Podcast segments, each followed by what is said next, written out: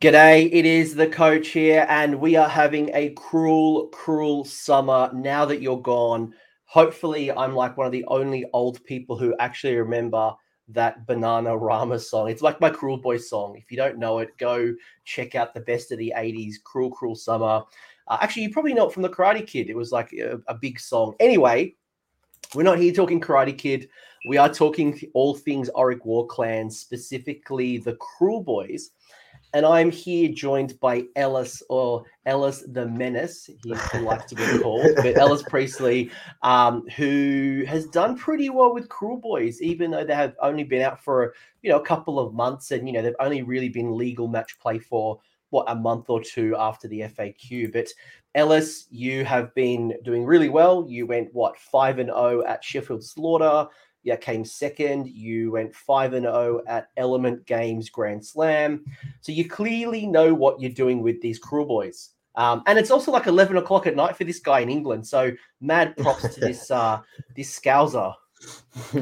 no, thanks for having me on. Uh, I am excited to talk Kruleboyz. I will caveat that, that the 5 and 0s were with completely different factions, but. Um, oh because obviously there was. But I did go four and one the last the last uh, big big event uh, with Kruleboyz. So um, they kind of on my rapid sheet. I, I have gone five and out a couple of tournaments, but my my best with Kruleboyz is is currently four and one.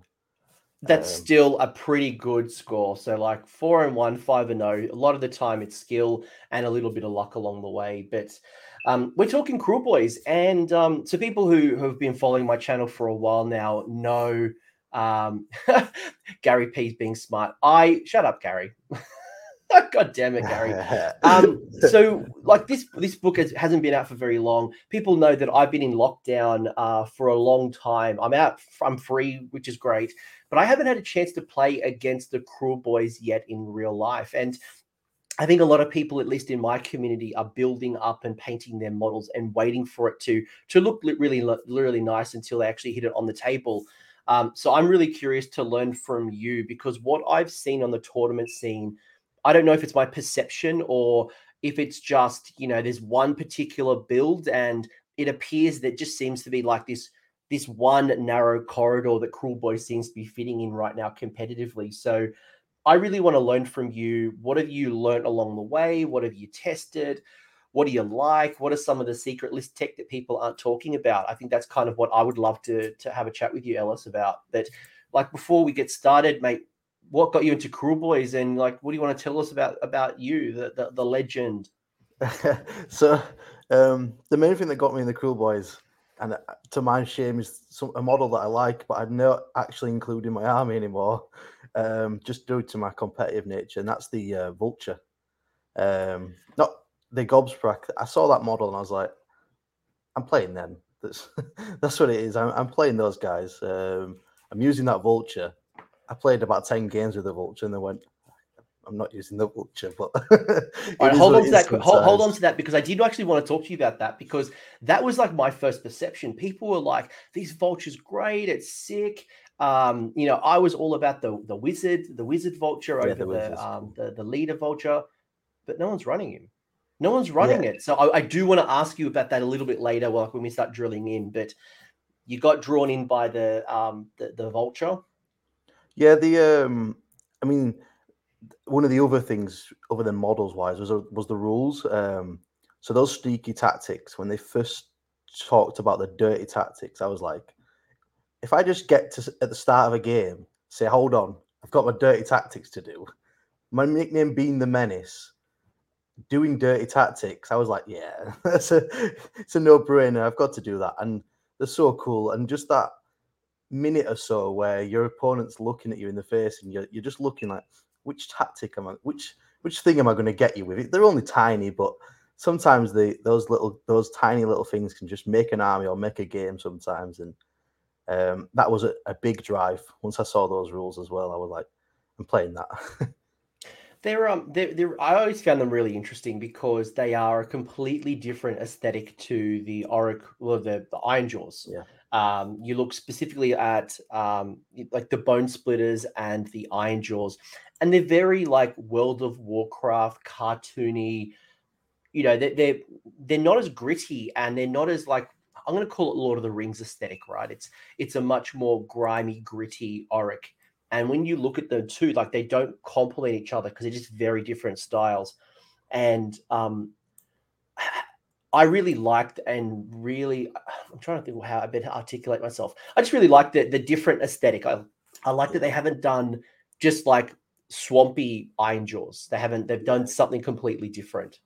Yeah, it was, it's somewhat, they're, uh, there's something new. And I mean, I'm not the best of painters, but uh, War in the Heartlands, there was three, three Kruleboy guys there and we all had different lists, same premises, but just the, the shape of the army You've got big birds, you've got swamp monsters, you've got little guys, you've got littler guys, you've got your archers at the back, you've got your wizards. The, the, shape of the army just looks cool on a table. Um, it feels cool to play with, uh, but they are different to, to anything that they're a different orc. You wouldn't think of swamp de- dwelling orcs. You'd probably think swamp dwelling goblins or like weird cave creatures, but orcs and then riding these weird like swamp beasts and then uh, using poisons and using the swamps inside the game to like to buff and elixirs and stuff. They they are they they are World of Warcraft. Um, they're very very World of Warcraft. I think. Really feels like, and you know, Dragonoid say, saying before, um, Dragon Inti, well, Dragon, you are Dragon. Um, I'm, I'm terrible with names. Uh, they they feel like they do feel hobgoblin um, I remember hobgoblins back in fantasy battles. You know the the combination of the chaos dwarves and the hobgoblins, and they were always like a little side feature. They were never the, the primary feature of the, the chaos dwarves, but they do. I really like the the poison elixirs. I like the the griminess. I love like I was actually playing with the vulture yesterday. I was helping. Oh, I was with one of my mates and we are like converting up one of the the birch, birds to be a bit more dark elfy, um, just for a conversion piece. And just like the tree and like the way it's kind of sitting on the piece, and you know, looking at even Dobie, the um, you know, everyone's favorite ally in instruction yeah. right now.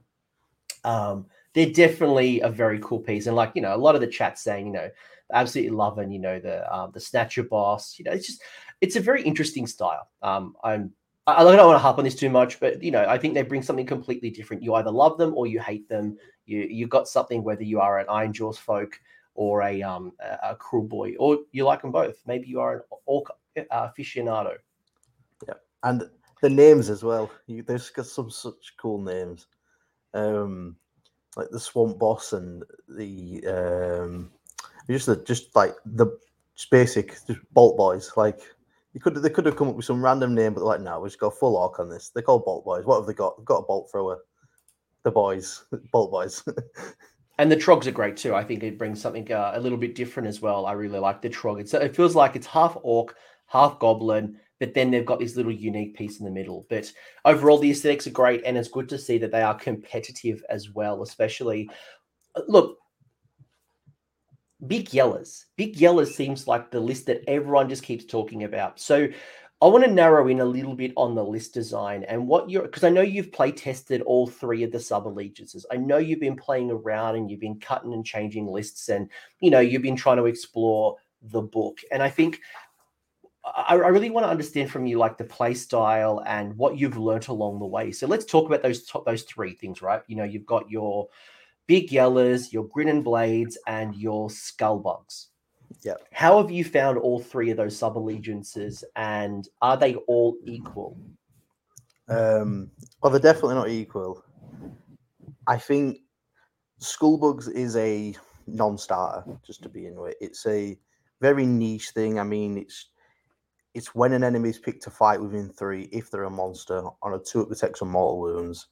Uh, um, I'm sorry, it's on a six plus. They get minus one to hit. It's that one, yeah. Six plus they get minus one to hit. If they're a monster, it's plus two. It's it's you do roll for every enemy unit, so it's cool. But in an age where Ironjawz exist, where three of their units can get plus one to hit, um, anything else in the game. So let's say you you do roll a six, you do roll a four up against a monster. They just spend a command point, and you've took a full sub allegiance to do nothing. That you like, it's such a shame that it is like you look at it. I tried it in one game and I was like, I don't really have a sub allegiance here. I'm just just taking it for no reason. Um, the the grinning blades, they're a very, very interesting one. And we were talking about just before we jumped on that their problem with them is is they're a, they're an army that's gonna you give give away first turn uh, knowing that if you if you screen correctly, nobody's getting near your bolt boys or even your snatcher bosses on the slum rakers or your, your vultures, which are very very squishy. Because um, ultimately, army, like one of its major weaknesses, is for four up saves the best you're going to get, and that's on your big guy that you probably wanted a three up save on. Most of the things are five up, if not six up, um, and you set so far back away from your front screen, which your screen's generally, and I'll get into this.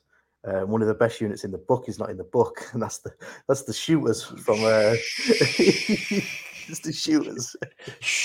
uh, but there's some secret tech in those shooters, um, and it's there's a lot of overlapping buffs with the shooters. Um, with your sneaky tricks, with some of your command traits as well. Um, I, will get into them because it's pretty cool when you you pull them off, uh, and someone's like, "Oh, that, that's a thing." So yeah, it's like this is what my shooters are there to do. Um, but the grinning blades is a is a is an interesting one. It's the for people that don't know, it's the you can't be targeted on turn one if you're more than twelve inches away. So the idea, the premise is you screen well, give away first turn, try go one two drops. It's very hard for this book to be a one drop. I'll caveat it's very, very, very hard. Um, I actually think it's almost impossible for this book to be a one drop, just because the way the points work out. Um, you're just giving you're just giving away too too much if you go one. Yeah, drop. yeah, way way too much. Um, I do think two two drops good double battalion. Um, you can go four drop obviously and take the warlord battalion and get an extra artifact. There's not many crazy artifacts in. There's some very niche ones for playing against some of the bigger counters in the in the in this book, which is like shooting Lumineth and Seraphon. Um, but yeah, going back to Greening Blades with a 12 inch away on turn one, if that was just like a 12 inch and then an 18 then a 24, if it just degraded, like like the the mist was fading, um, it was such a. I'd probably play that 90% of the times. I mean, yeah. Gar- uh, and Gary, I, I, just want to pause for a second because Gary makes, I think, two really interesting points as well that I, would love your thoughts on.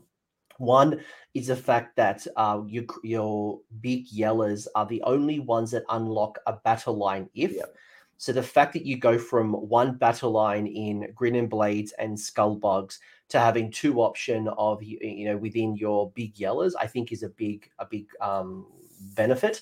And then the other thing that Gary mentioned, which I also think is valuable, is the fact that even though your grin and blades can't aren't visible to enemy units, yeah, things like sentinels ignore line of sight, so they don't care.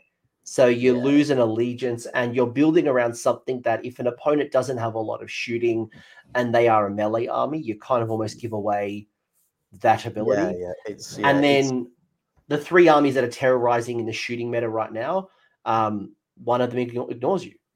Yeah, yeah, and um, it's it like uh, I'll getting onto that, but it is why, and I think that everybody's going big yellers. Um, big yellows give you the extra range, give you that one reroll. Sometimes, I mean, I don't really ever forget it, but yeah, yeah. Gary's pointed out the the rogue idol.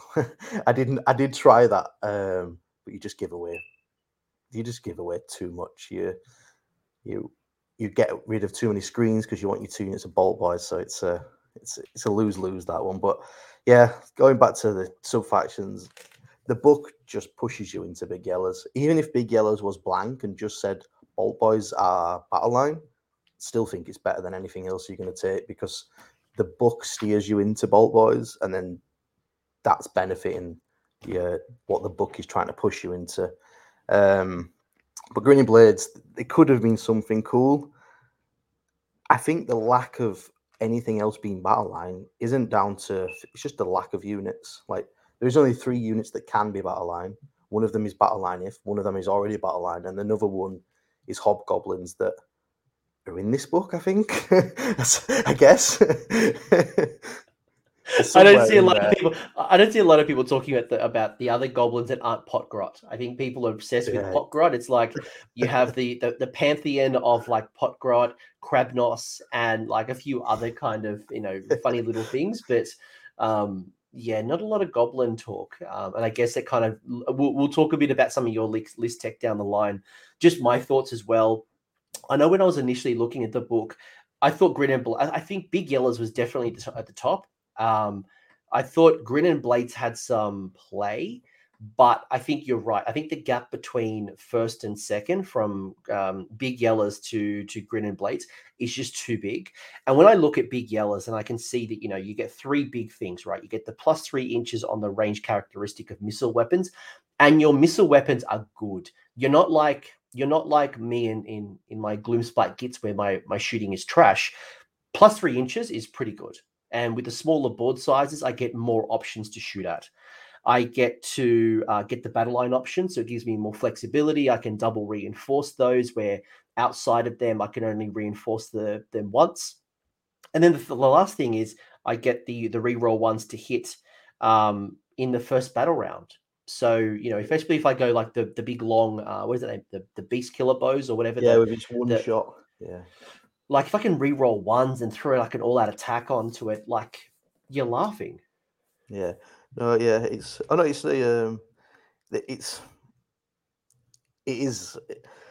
It's hard to get away from them, right? It's it's very hard to put up a fight for the other two, and I, I've tried, and I did try as soon as I got the book. I tried it because I knew ultimately I'd default to Big Yellow. So my first ever game with Kruleboyz, I used the Skullbugs, and I didn't get past turn two or three, but obviously first game, and I play against very like I my practice partner plays Morathi and the Bow Snakes. So I'm ripping out an army that's just come out with very, very minimal units and he's got Morathi Bow Snakes. So it didn't didn't last well.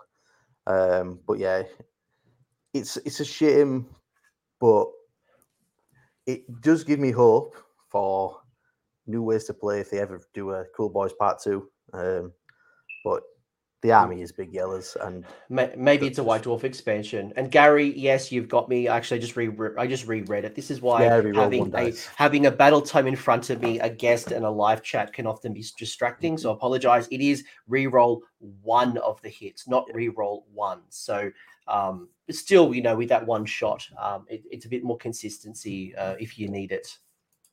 Yeah it's good on like your unit as well of, of Boltboyz turn one. Um if you're over if you're over the 20 inch threat range of moving and shooting, double shooting, a unit of nine fires 10 shots hitting on twos, you're going to get one or two misses. You get to reroll one of those.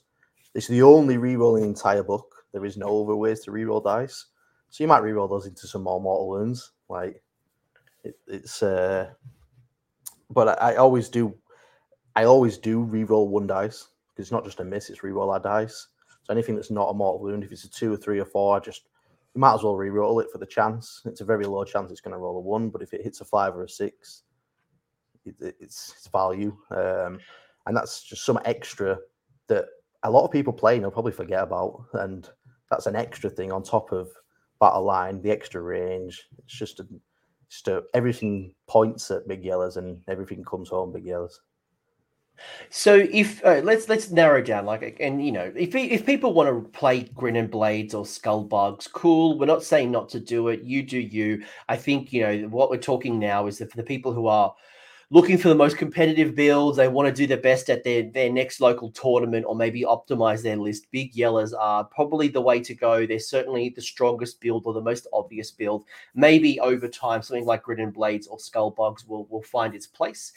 But I want to kind of like narrow down a little bit. Like, what's the play style of Orruk Warclans? Are you finding you are building around monsters and heroes? Are you building around shooting, combat? Are you castling up? Are you spreading out? Are you coming in from reserve? Like, what? How, how do you think about the army and then build around that? Um, so when I first started testing and uh, I building a list, I'd, I'd come off the back of playing triple great unclean one, um, two units of ten plague bearers, Nurgle. So I was in that mindset of, well, I need monsters. It's a monster edition.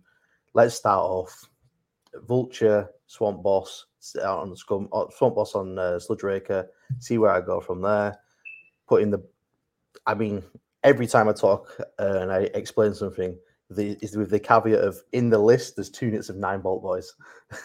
so when I'm explaining, so there's always two units of nine, I did try four units of six, um, but because of battle shock, uh, like how bad battle shock is in this army, something like a rain of stars, anything that was mortal wounds, AOE, hitting those guys, just killing one or two, you can you could kill one, pop a six on your battle shock, and you've lost half the unit. So it, very very quickly went into six nine two nine man units or a nine and a six if you don't want to go as heavy. It's a very you can go the monster route because as people find out and if you play Kruleboyz and play against Kruleboyz, you'll find out that because of the spiky nature of venom encrusted weapons, the, the sixes do mortal wounds, and then working on the sludge raker mount and the um, vulture mount's tail. Um, it's very, uh, for for instance, at War in the Heart, Heartland, I had a Maw-Krusha charge, so fully buff Maw-Krusha, with Mystic Shield, finest day ever. Charged my uh, sludge raker, had no buffs on. He tanked the thing, lived on two wounds, spent a command point, fought at full strength and just just one shot a Maw-Krusha because every six year roll, um, just on on the guy's attack with his three attacks, just straight four mortal wounds.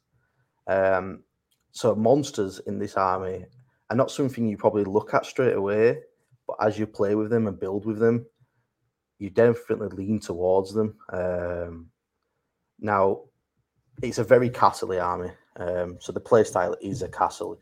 You've got your blocks of nine uh, big yellows because as we discussed, the book pushes you into big yellows. And if you're getting pushed into big yellows, you might as well take the bolt boys. Um, otherwise, what's what's the point in taking an army that benefits bolt boys? Um, the two units of nine, like I talked about, is because of the bravery downsides in the army. Um, that's they're very good to take those. You can take the killer boss, which just completely ignores bravery, but that's the guy on foot. You're paying 115 points for him to stand there all game to, to just make something not run away. Um, on a unit that's got a six up save, that when it gets shot just falls over anyway or gets charged, it's, it's dead. Um, so the see the list builds into a castle around your your nine man bolt boys with the swamp callers, with your slum, with you with your sludge raker because of the 12 inch aura of plus one damage on mortal wounds to mortal six, specifically just sixes to mortal wounds, not the fives from the shaman given the buff from the elixir. Um, you do have this like a thousand point castle every game, and then your other thousand points is where you play around with. So I played around with because I love the vulture. So my, my my thousand points was that and two vultures, and I was like, right, my vultures are going to get out there. They're going to do what I need them to do. The problem with them is they've got four up save. They've got they don't have crazy amounts of wounds. They're very swingy, and as soon as they get away from the shaman buffs and and the sludge raker buffs, um, they just fall over to anything really. In, in the current meta, like five hard boy brutes can charge into one and kill one, and when you're trading your monster, giving away VP, um, and five hard boy brutes are just going through you. That's wide and just gone. There's there's no armor save there. Take take the guy off. Um, so the list is a very, very castle list, and he goes into one of the weaknesses of the list, which is because it's so castle it's very hard to unpack. It's very slow. You've got movement five orcs that don't really want to be running because if you're running with your bolt boys, you're not shooting with them.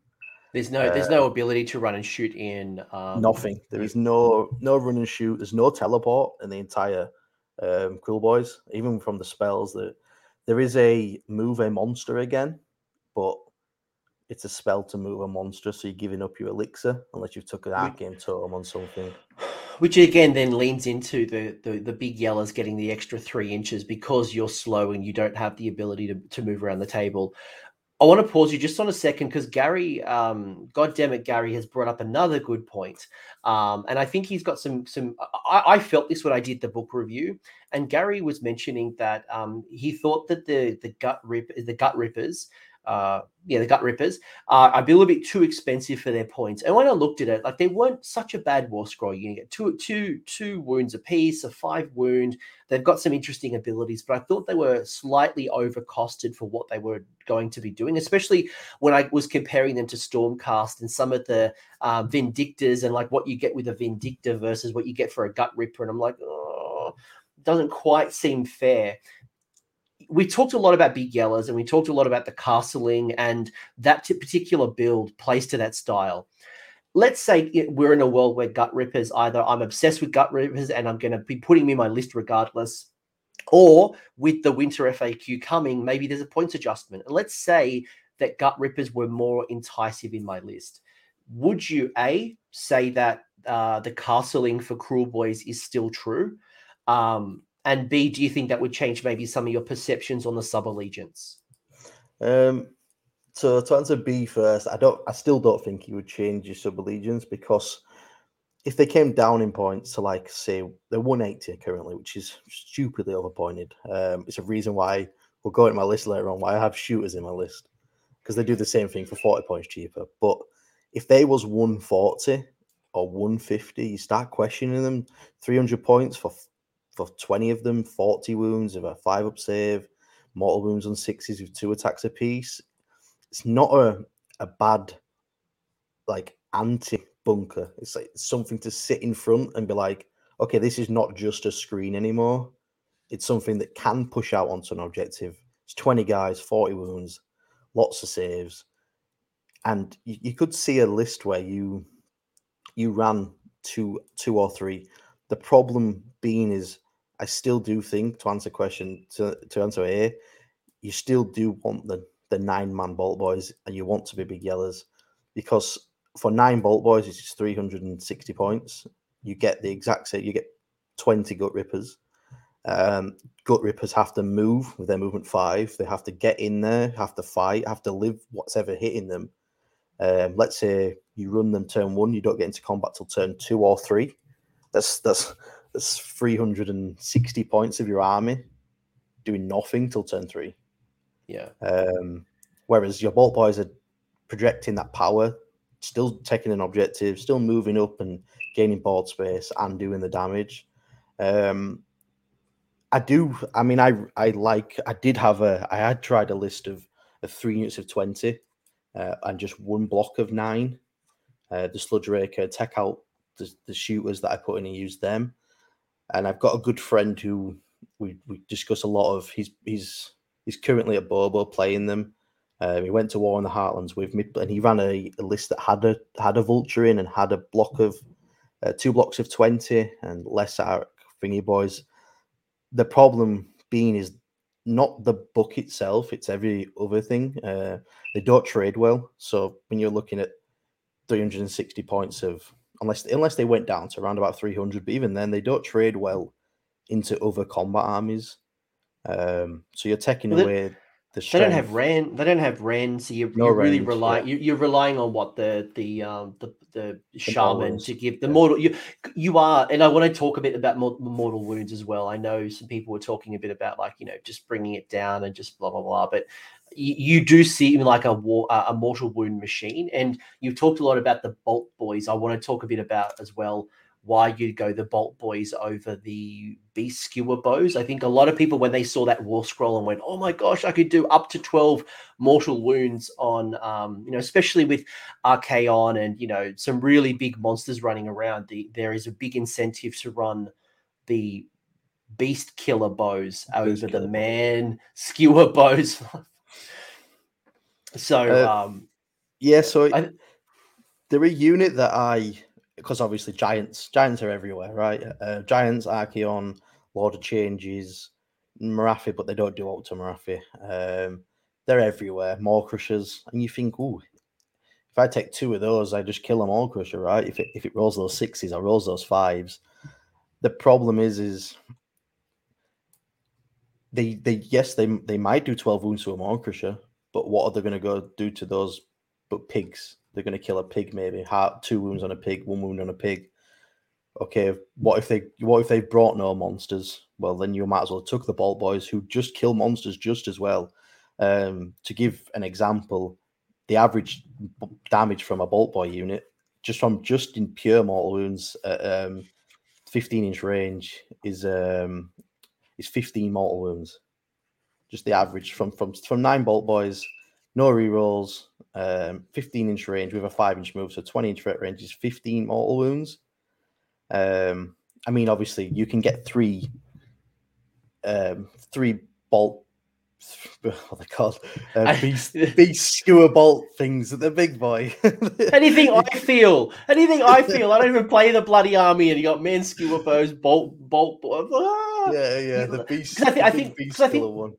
When I looked at those rules, and I'm reading this like skewered rule for the beast skewer bow, and it tells me I can do up to a maximum of 12 damage from one shot. Yeah. I think, you know, that to me sounds like a really, really tasty option. But what you're telling me is you're finding that one, not every army has a monster. And I think we've kind of learnt that pretty quickly in third edition. Initially, I think a lot of people thought, run all the monsters, run all the monsters. We need monsters to score those extra battle tactics. And we've kind of kind of realized that you don't need that many monsters. And the ones that you have, you're probably best off having these super durable monster yeah. leader heroes as opposed to taking, you know, like a War Hydra and like a Cockatrice and, you know, some of these really cheap monsters for the sake of taking them. But you're finding consistently um, at a tournament where you don't get to choose your opponent, man skewer bolt boys are probably giving you more output than the beast skewered bow. Yeah, yeah, and it's the consistent, the consistent output. Also the threat. Um, nobody's scared of the beast skewer bow because it's like oh one shot, it might hit, might roll the six, might. I mean, yeah, you roll thirty-five dice against a gag, and every four up is a mortal wound to a maximum of twelve. You can fluff that roll and still only do two, two or three wounds to a. You're not gonna. There's, you're like if you do, it feels bad, but it just. I like. um I mean, I'm, I'm playing an army that's got no save, hardly any. Well, it's got a lot of wounds, which uh, people don't realize. Like the average list that I've ran with is around about 140 to 150 wounds. Um, if you go heavy into gut rippers, it's even more. It goes like to almost 200. Um, but it, that can die from a gift of change through a portal. It can die from a lucky any lucky spell, and it's just it's off the board. Anything that does D6 mortal wounds or plink random plink shots, like oh, I dropped down 20 skinks and I just shot it off, like 16 inch range skinks. Um, and I, I, like the consistency of right. I'm going to roll these. We, we've we've nine of them at 15 inch range. It's 19 dice because the extra guy gets his dice, and roll these dice. And statistically, before I think about spiking or not spiking, I should have 15 mortal wounds. Whereas three bolt, three man, three beast skewer bolt balls. but but, but I, I, I, I'll be waiting for me to jump into this. Noise has said, and I agree. Beast bow, man bow. yeah, voice, voice. You you nailed it. Voice. Um, it's yeah. beast beast bow or man bow moving forward. No more no more technicality. Everyone knows what we're talking about.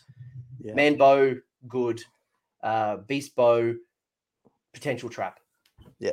Well, even three, just just a, 120 points, three um, bolt boys is is seven shots at 15 inch range. So on average, it's five mortal wounds just from those three. Um, it's probably it's a lot better than than the beast bow. Uh, it's it's sad because the beast bow is cool.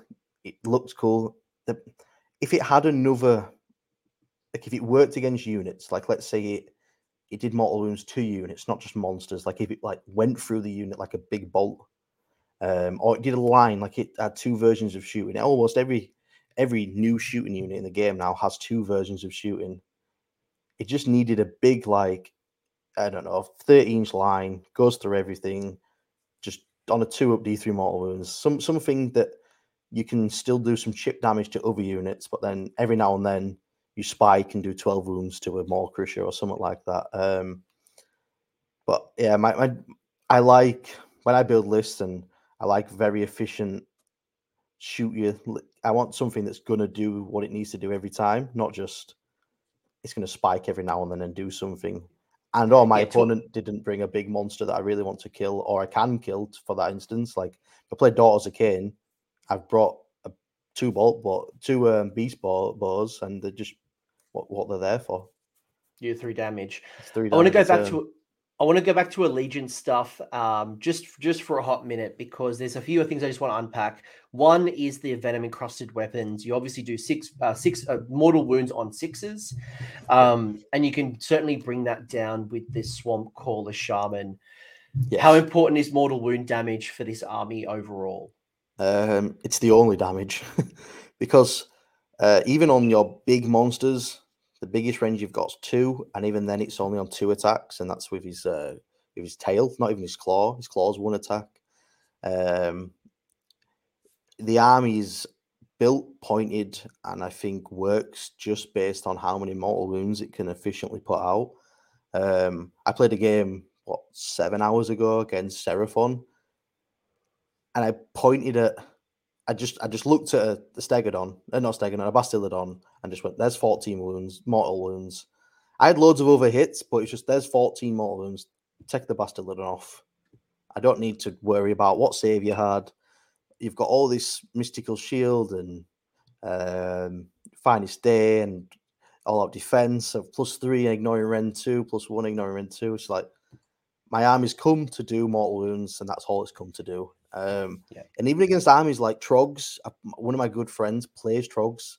It's an army of five up, feel no pain. Is that Stu? Um, no, no, it's it's not. It's not Captain. It's not Trog. It's it's a guy called Chris Banks. Uh, he runs a very similar Trog list, um, other than he has a big spider in because he loves the spider model. Um, but even against Trogs, where everything's got a five up, feel no pain, because you're getting rid of the first save and they're going back to just a five up, you still do unseen amounts of damage. Um, the shock on people's face, like when you're like, there's 20 mortal wounds from nine guys from from 15 inch away, well, they started 20 inch away, and they're like, oh, just take my Maw-Krusha off. Stuff like, oh, there's Maw-Krusha dead. Uh, you kill a Gargant a turn just with mortal wounds. Um, all you need to do, even at 27 inch range with your two units of nine, with the reroll on turn one, statistically, a Gargant without the Amulet of Destiny, you just ignore him and kill everything else. He's dead a turn. And I don't know any other army that can just say, if I roll the dice and the dice go exactly statistics, take that Gargant off every single turn. Uh, on a double turn, you kill two. He's left with two on turn two. The, the game's almost won just from mortal wounds. You don't even care about what anything else rolled. You roll the dice, and I just like, where's my fives and sixes? Sometimes I've rolled the dice and forgot about the hits. And because the venom encrusted weapons happen on both shooting and combat, yeah. again, this is kind of why it feels like you are going in one direction. Like, why would I go super buff up those gut rippers when they're not doing anything in turn one? I can't like teleport doing shenanigans. Um, they're not that durable when they get into combat. So, you know, I'm not going to get the total output compared to the the man boy, the man bows, man boys, the man bows. Um, does does that mean that you're thinking about having multiple shamans in your list? And I guess that's like for anyone who's listening to this, wondering how do I take down Kruleboyz? I guess the power projection and killing those shamans would be probably one of the first things you want to do, or at least start taking out those those um, man skewer bowl man skewers or your your beast bows.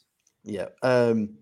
So I think every list I've seen, and I've been every time there's a, li- a tournament on, I scroll through BCP. Where's the where's the where's the um, cool boys list? How many shamans they got? How many bolt boys? I think every list has two two shamans. Um, I'm running with three, but people try to kill those shamans. And be like, oh, they're giving mortal wounds on fives. One, the reason why I run with three, and we'll I'll quickly say it is the third one's there. If one of them dies, like I've got two left, the third one's there to actually turn off um, invulnerable if ward ward saves with the spell. Um, they all, all my shamans just have the exact same spell, just nasty hex. It's probably one of the best spells in the game. It's so no good for you. Um, and the way the army works works so well with it because they're a castle army. People hit your castle, they're in range to nasty hex. You nasty hex them, no save, no ward save, Maw-krusha with amulet dead, Nagash dead, Archaon unleash, uh, yeah, uh, unleash hell when you when you're inside my range. Yeah, it's yeah, it's a it's a great lit and like someone made a really good comment earlier. I'm trying to bring it up. They asked like, wait a second, does this mean that you're playing like a Vidar was mentioning? Um, does this mean like you're playing like the old Warhammer Fantasy Army where it was like this immobile gun line? And the answer is yes. Yes. The answer is yes. With your plus three inches to shooting, this feels like what Greywater Fastness wish with wish they were, but they're not. You just like you're a, mobile, you're a castle. You are going to shoot the crap out of me. You're going to move up. You're going to take down my key pieces. You are doing mortal wounds. Forget the rend. Um, you you can pull down the with the hex. You are just so. I guess if I wanted to beat you, you know, you and I are, are, are facing each other. In my is, is, the key things that I want to be pulling down. Probably certainly your your your man bows and your you know th- those type of power projections, whether it's the beast bow or the the man bow. That they're probably my first my first targets, right? Yeah, yeah. So I I've played um against shooting lists and was I, I've got a I've got a little spreadsheet the thing, but my one of my army weaknesses is is like literally anything with any random shooting. It could be ten skinks, it could be ten pink horrors, anything with any random shooting. If you're if you have that opposite me, just throw them into the bolt boys. Throw them in the bolt boys. Don't don't care about the shaman. Leave the big guy. As soon as you get rid of those bolt boys, because my army is there I mean, I've made a lot of adjustments to my list after playing a lot of games. That it's not if I lose both bolt boys, I'm still in the game for yeah. scoring. Uh, I can keep scoring every turn, um, but my damage like, output is gone. Yeah, killing killing the shamans while that will stop the mortals going from fives to sixes. One, you know, it's a bit hard with things like unleash hell. Do you want to be killing a, a particular hero?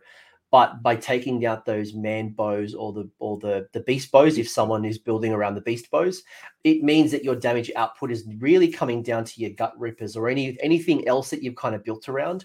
And we've already talked about the difference between the output of the man bows versus the gut rippers is just significant, so uh, uh significantly different. So, you know, if I'm Kharadron, I imagine something like Kharadron Overlords would be a nightmare. They just come down come down, pew pew, your, your, your, your bows are gone. Uh, Lumineth with their 30 inches. Um, anything like Stormcast, maybe you could like drop from the sky, Judicators or long strikes, they could pop you. It's those things that can kind of break through that that castle you've built because you you don't have the durability. You want to hit me harder than I can hit you. Yeah, there is there is um, some tech, and I've not spoke about a lot of tech yet, but one of the best things in this book um, for the way the game, the, the list is built, is actually command trait. Uh, and that's uh, super sneaky. And that is once armies have deployed, I can redeploy a Kruleboyz unit, specifically a Kruleboyz, um, anywhere on the battlefield nine inches away. So what that gives me is a turn one. If I'm two drop and I'm choosing, I can put ten um, gut rippers in a in a in a almost daisy chain in front of my army. Probably, and most of the time I do it 12 inches away, so that 12 inch with the base. And if you drop down nine, it means that I'm I'm within uh, 27 inch, like almost regardless. And sometimes people are like, "Oh well, I'll drop nine away because I can drop nine away," and then you're like, "Well, I'm, I'm in range now. you could have mm. dropped 15 away, but you've dropped nine away. And a lot of the times that happens are like, well, I can drop nine away, so I'll drop nine away. And it's like, now you're in range. But that is super sneaky, and the art the warlord trait is yeah. just it is it is the best thing in that book. Um, I've won games from it. Now, one of the biggest things is um, at War in the Heartland, I played, I took Super Sneaky because a friend I was playing against played Ironjawz, and we all know how fast Ironjawz are. And if you don't, they get to move in the hero phase, then move in the movement phase, and then charge. The only stipulation of them moving the hero phase is they have to be more than 12 inches away from an enemy unit to move. So if you super sneaky a unit of uh, 10 gut rippers strung along, so seven and then two little clouds at each end, um, they can't destruction phase, hero phase move. So you've just negated a full movement because Ironjawz basically have two movement phases.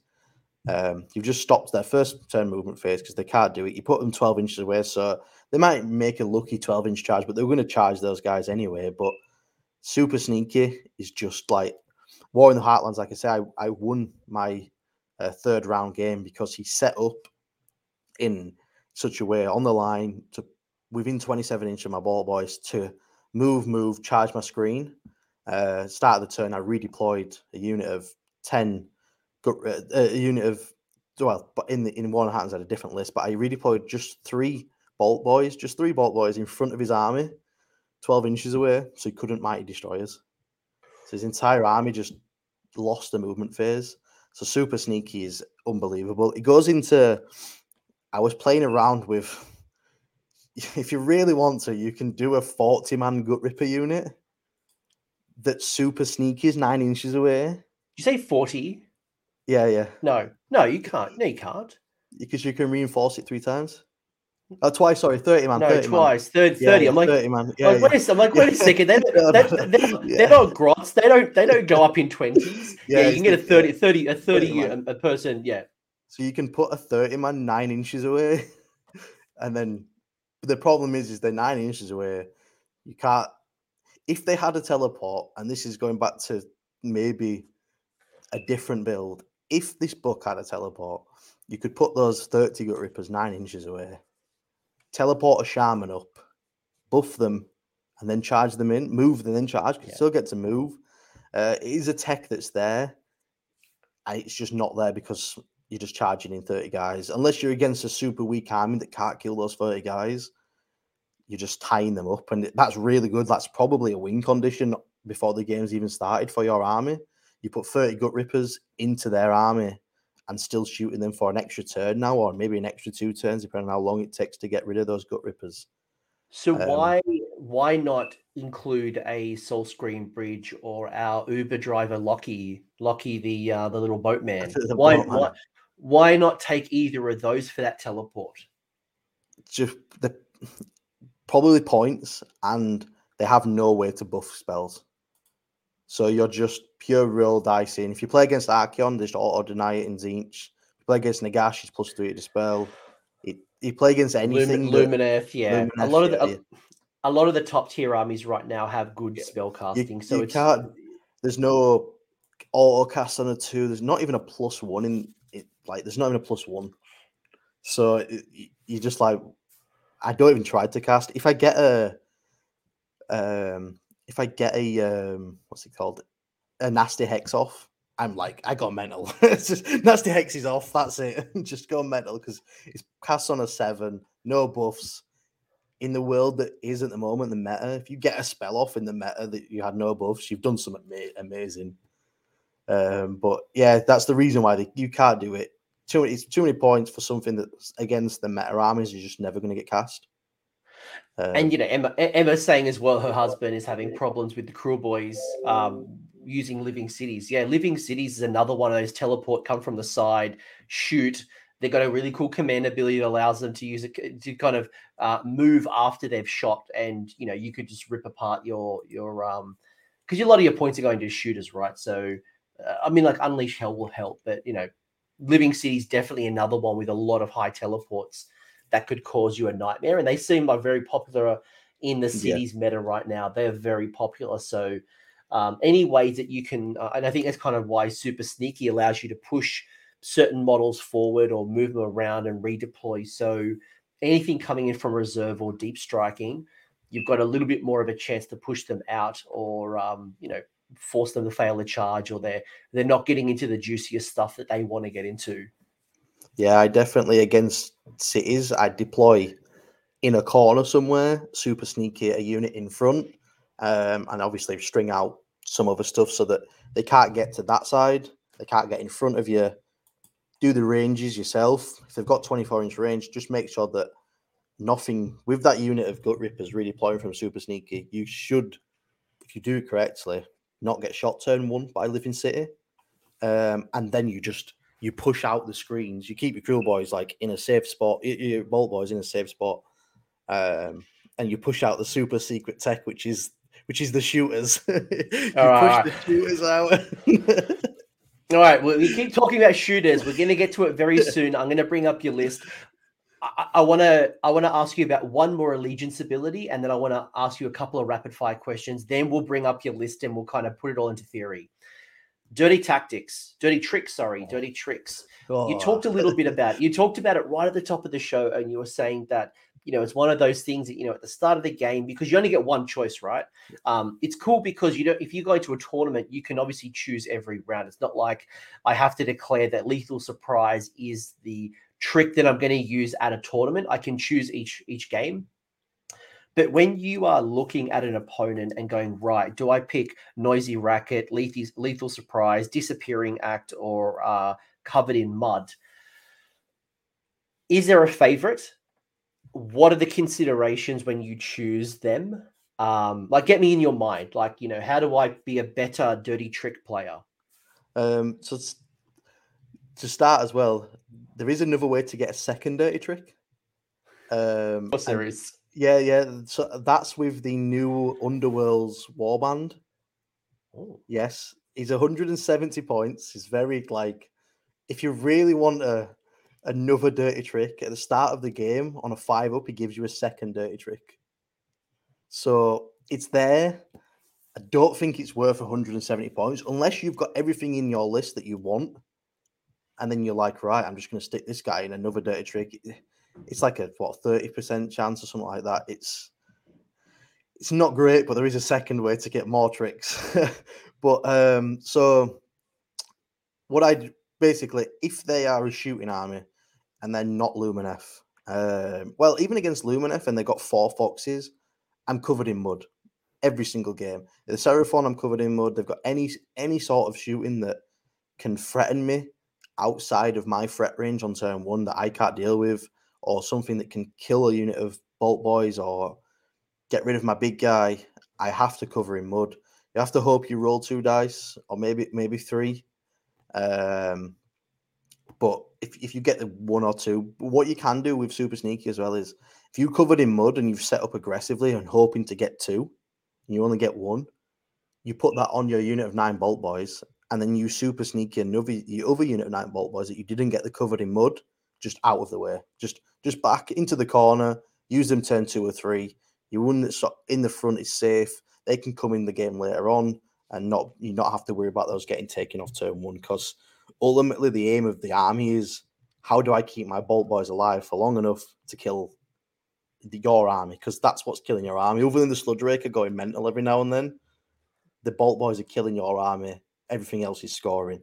Um, then if I'm against something stop, stop, stop, stop, stop, Stop, yep. stop, stop. Um, just for anyone who doesn't know, covered in mud is you roll three dice for on a four plus. You pick one friendly unit that is not a hero or monster.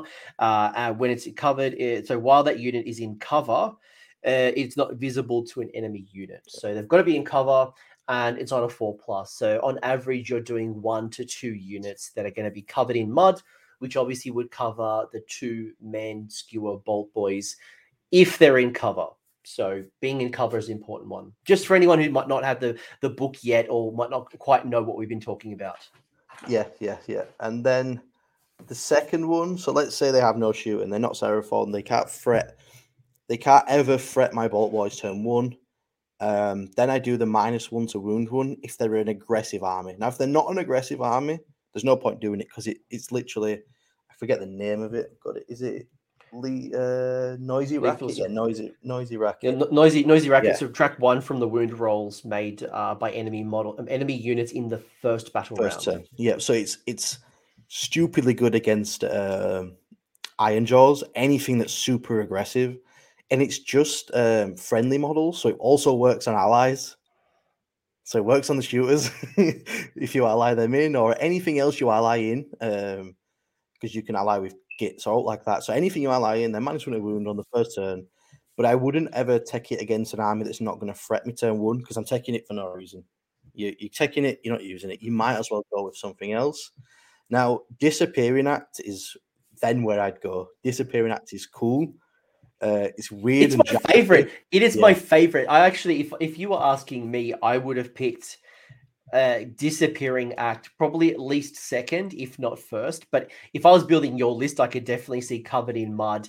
And if I didn't have much terrain, or if I didn't have enough, like I, I really had average terrain that I couldn't hide my nine uh, man bows, then I think disappearing act for me would be second, unless they were coming in from reserve. But tell me more about disappearing act.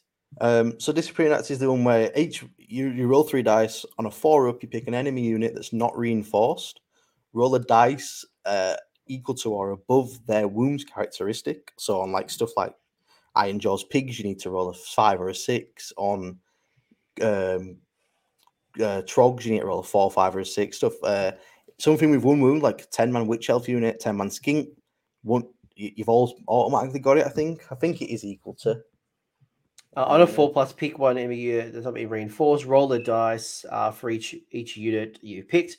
If the roll is greater than the wound, greater yeah. uh, the wound, So you wound characteristic. So you'd have to be on a single wound model. So plus. which which which elves it'd be a two plus. Yeah. If it was um like a three wound, you're going for fours. Yeah. So the time when you use this, and it's very because you're rolling three dice and it's a four up, you don't know how many you're going to get. Averages you get one, sometimes you get two. You're really lucky, you get three. But if you're taking this, there is a very specific reason. So I actually in- my game today, and I was playing against Seraphon. Um, he, he only had one one um, Bastiladon, and I set up correctly that he couldn't ever drop in the salamanders and shoot me. I actually didn't take the covered in mud because one Bastiladon could shoot me, but I set up outside of range unless he wanted to teleport in. I actually took this because on one of his objectives in the far left, he just put one unit of 10 skinks and nothing else near it. And I knew that this were going to leave him a massive choice. So I, I had to roll a four up. I rolled one. I got the skinks. I rolled a three or four, took them off the board. He had to redeploy them. Um, but I'd put where he where he'd done it, I'd put my um Kruleboy um gut, gut rippers almost almost nine inches away. So when he'd come back down, I took the first turn, which I rarely do, and I moved on to the objective to score hold one, hold two, hold more. Um, and all he had on that side, everything else was out of range, was these these guys that I had making took off. So there's there's very fringe cases. So I did that to screen out and score me a point on turn one that I Mhm. wasn't going to score without pushing too far in a thingy. But it's cool when you see people like it's good for the the bomb that I was talking about earlier. So the 30 gut rippers, they've got a screen or two that's just skinks. Imagine taking those two skink screens off and then charging through with 30 gut rippers that get to move first. And they're good for screen removal, I, I must admit. The challenge with that is going to be you can't remove heroes. Uh, Or you can remove heroes, like if it's a five wound or four wound hero, you'd have to roll a six. Yeah, and I'm not sure.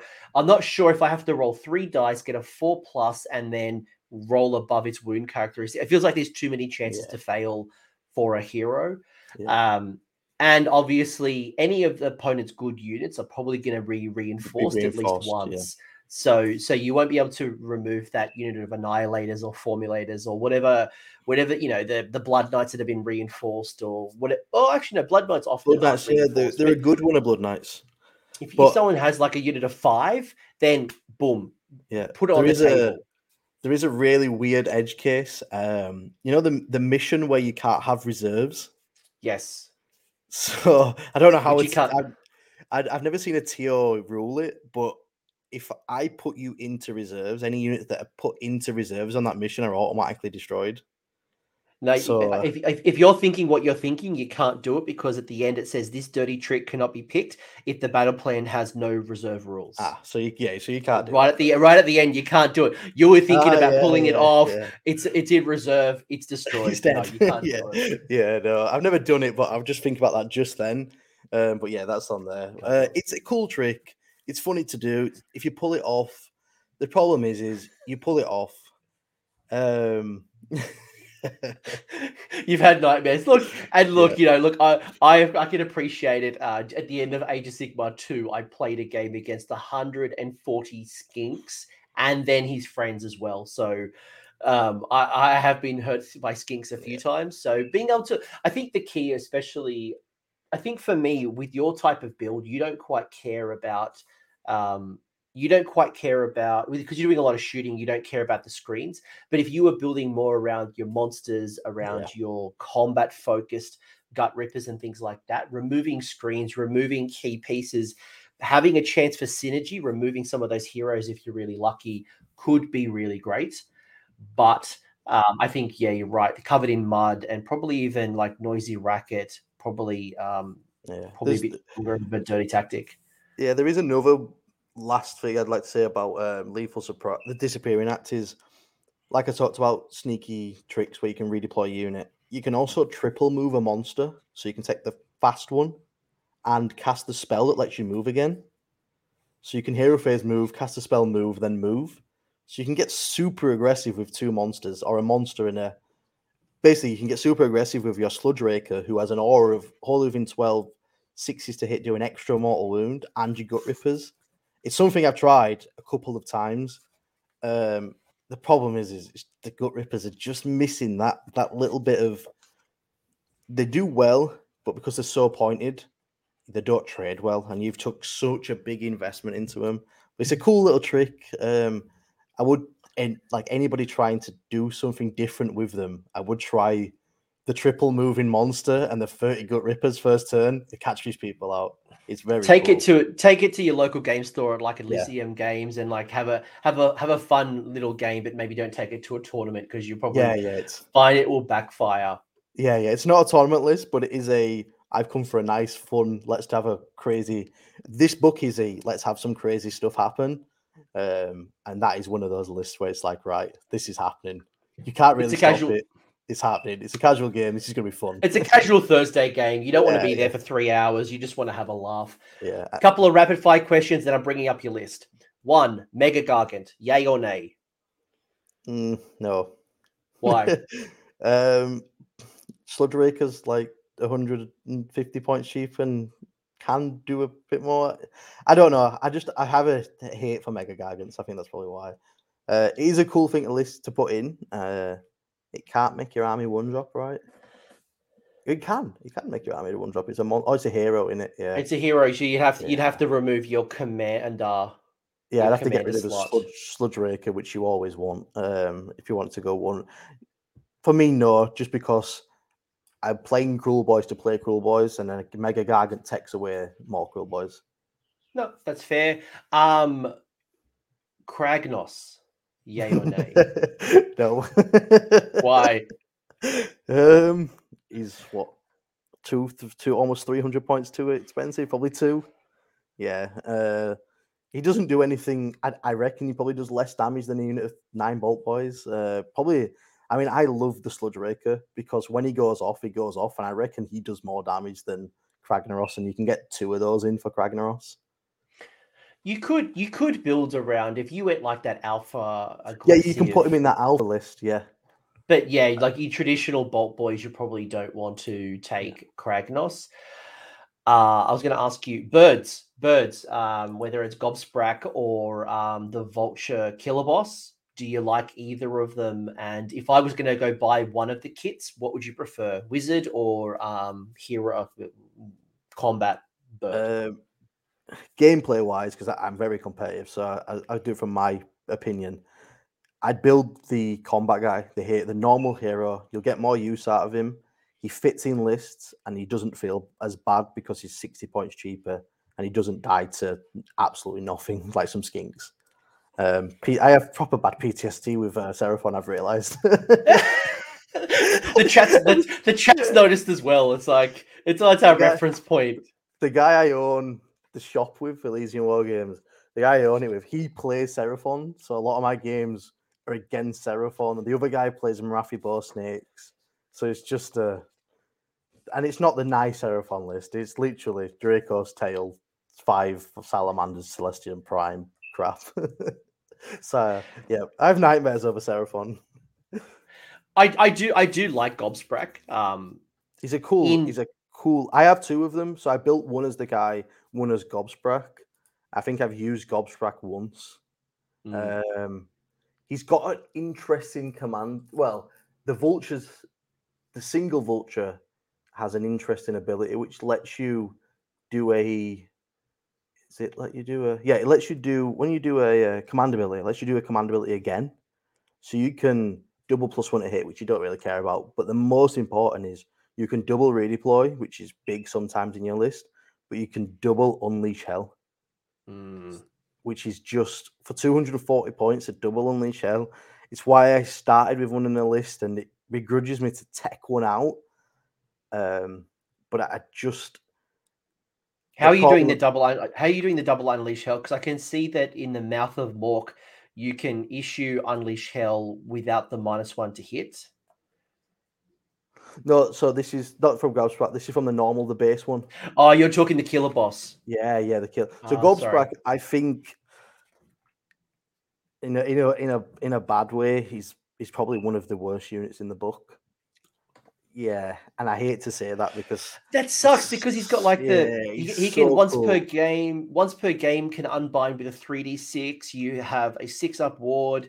If you um unbind on a ten plus, it can do D three or D. So if you can do D three mortal wounds or D six mortal wounds D6, yeah. back to a caster if you unbind, I think like that's that's pretty sweet. my main problem with him is you have no offensive spells. You have very short range buffing and debuffing spells. So he's sat in your castle for 300 points, hoping to dispel, and he has a five up save, Mm. and he just gets shot like just just anything. And he's I played with him. I think I've played two games with him, and I quickly like swapped him out for a normal bird because the normal bird just has so much more value. Um, it plays the list perfect. If if it was a little bit more killy, the normal bird would be in the list for me. Or if I didn't need as much screens, like Gut Rip was was cheaper, uh, the bird would probably be in my list. I'd drop the third, char- I'd drop a Charmin, and the the bird is cool. Um, but yeah, Gobsprax. That sucks. That Yeah. sucks. I got ex- I got excited about the bird wizard, and maybe there'll be some slight changes coming He in he needs. He's way too overpointed because he doesn't. He's pointed like almost same as a, a Lord of Change or something around. Is is they're a bit more, but he's pointing to do damage, but he doesn't really do damage. Um, and he's he's dispelling, but that's all he's doing. It- it's it's sad. It's sad. If they had a better like, they've got a good law, and I quite like the law, but no, um, he's a, he's a he's a even in a casual game because he's going to bring you so many. You're to be 300 points down almost. That's how bad it is. Uh, he's going to be so many like, "Oh, I wish that was a normal guy. I wish that was even. I wish that was 20 more gut rippers. Like, yeah, sad. It's sad. I, I've tried, and it's just sad because it's such a cool model. I think it's the last question I had to ask that um, the chat also brought up. Big Wah. Big Wah. I know this is not the Big Wah show. Um, what are your thoughts on bringing Kruleboyz into something like a Big Wah? Oh no, the, no, sorry. This is the, the this is the Kruleboy Wah. I did want to Oh, ask you about the Big ah, yeah, yeah, the Kruleboy. This is the Allegiance War. Yes, sorry. I, I was going to ask you about Big War, Kruleboyz versus Big War. Forget that. We'll do it. I'll, I'll do a, a Big War show. But what are your yeah. thoughts on the Kruleboy War, which is at once per Um, game? Um, double fight. you do? Yes, You, you fight. It's with it's basically Lumineth, but once per game. Uh, once. you pick two two friendly Kruleboy units that are wholly within eighteen Fight. of the general, and they can fight after each other. yeah, double double fight. Um, I at the War in the Heartland. I my list was the two units of nine bolt boys, some shooters, two shamans, and two Sludgerakers. And a lot of the time, I'd use the big war and I'd set it up in games. I'd use the big war to double team a big monster. The Kruleboy War, Yeah, the Kruleboy Boy yeah, yeah. not the, Cruel big one. Just just in case people are like Yeah, on some yeah. weird tangent. No, we're talking Kruleboy War. Yeah, so I'd Kruleboy War, charge two Sludgerakers in, and just delete whatever they're charged into. Um, because you get two of them going. Any sixes is like you have six attacks between them. That any sixes is four mortal wounds. Then you have twelve attacks. That any sixes is three mortal wounds. Um, it- it's it's good. It, it- you can also catch people out with it, like um, somebody charges into your bolt boys and your Sludgeraker. Um, uh, in in my current list, and it's like right, my general's going to fight, the bolt boys are going to fight, the other bolt boys are going to fight. It's loads of mortal wounds. You just got hit by three units that are doing the almost the same amount of mortal wounds as what they do in shooting, but in combat, and they don't expect it. Like, oh, I'll fight there last because it's only some bolt boys, and then all of a Yeah. sudden it's it's twenty, it's uh nine bolt, 18, 36 attacks. Any six is two mortals, any five is one mortals. Um, so before you've even gone, I've killed. I literally killed a a Maw-Krusha, and I, the reason why I say Maw-Krusha is that um, War in the Heartlands. I played five games, three games against Ironjawz with double Maw, two of them had double Maw-Krusha and one of them had single. I lost to I lost to one of them uh, on a double turn. Uh, but yeah, it, it's cool. The, the it's weird because you'd look at it and you'd probably think, oh well, I'm playing a shooting army. What do I care about that? But all your buffs that work in shooting work in combat. So it's actually it's actually very good, and I I, I it leads to the army. It leads to a, it's another trick. It's another trick to pull out when your opponent doesn't expect it. You probably told them about it at the start of the game. They forgot about it, um, and then you're like, right, these three units fight now. One of them's my general, the other two, or these two units fight now, or like, and they're like, oh, ah, damn, didn't realize that. Here's all the mortal wounds.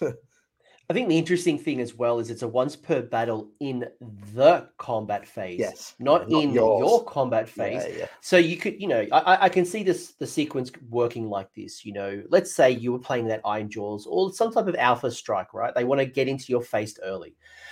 So you've been shooting at them, right? So like, well, the only way I can solve this problem is getting in and you know taking down the screens and killing your man bows. Cool. Seems seems logical and how i'm going to respond to your army.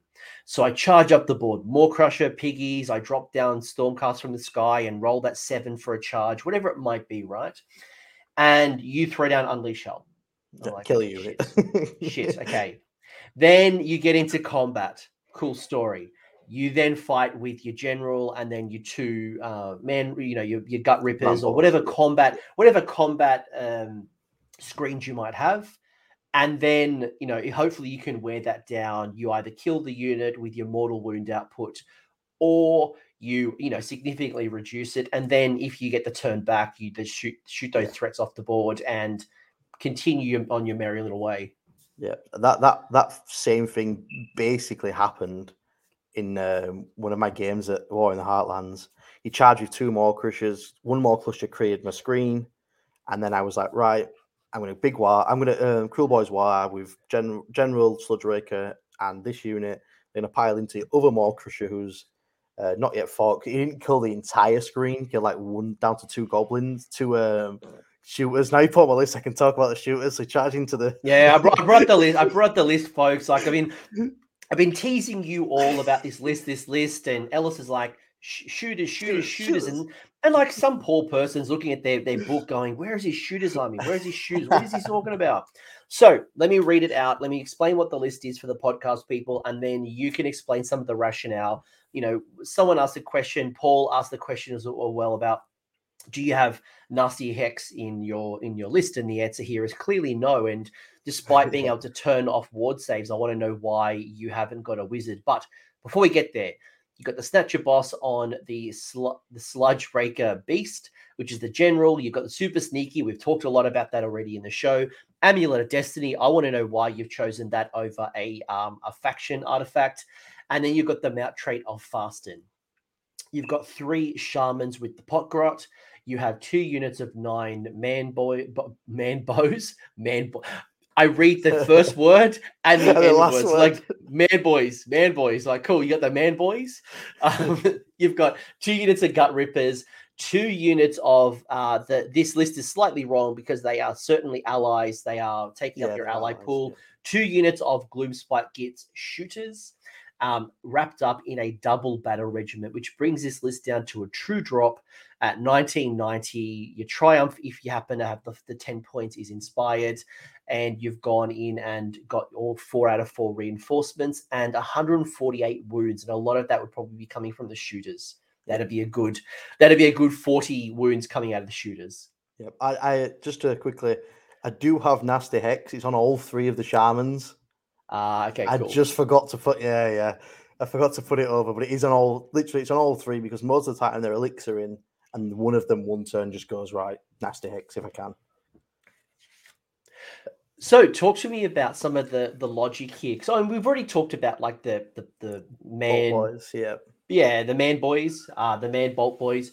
Um, you know, we talked a little bit about the screens, but like, what what are you, what are you thinking here, and how are you kind of like hitting the Kruleboy win conditions? Yeah. Um. So this I've noted it a lot, but I'll go back. This army is a castle army. It takes a long time to unpack.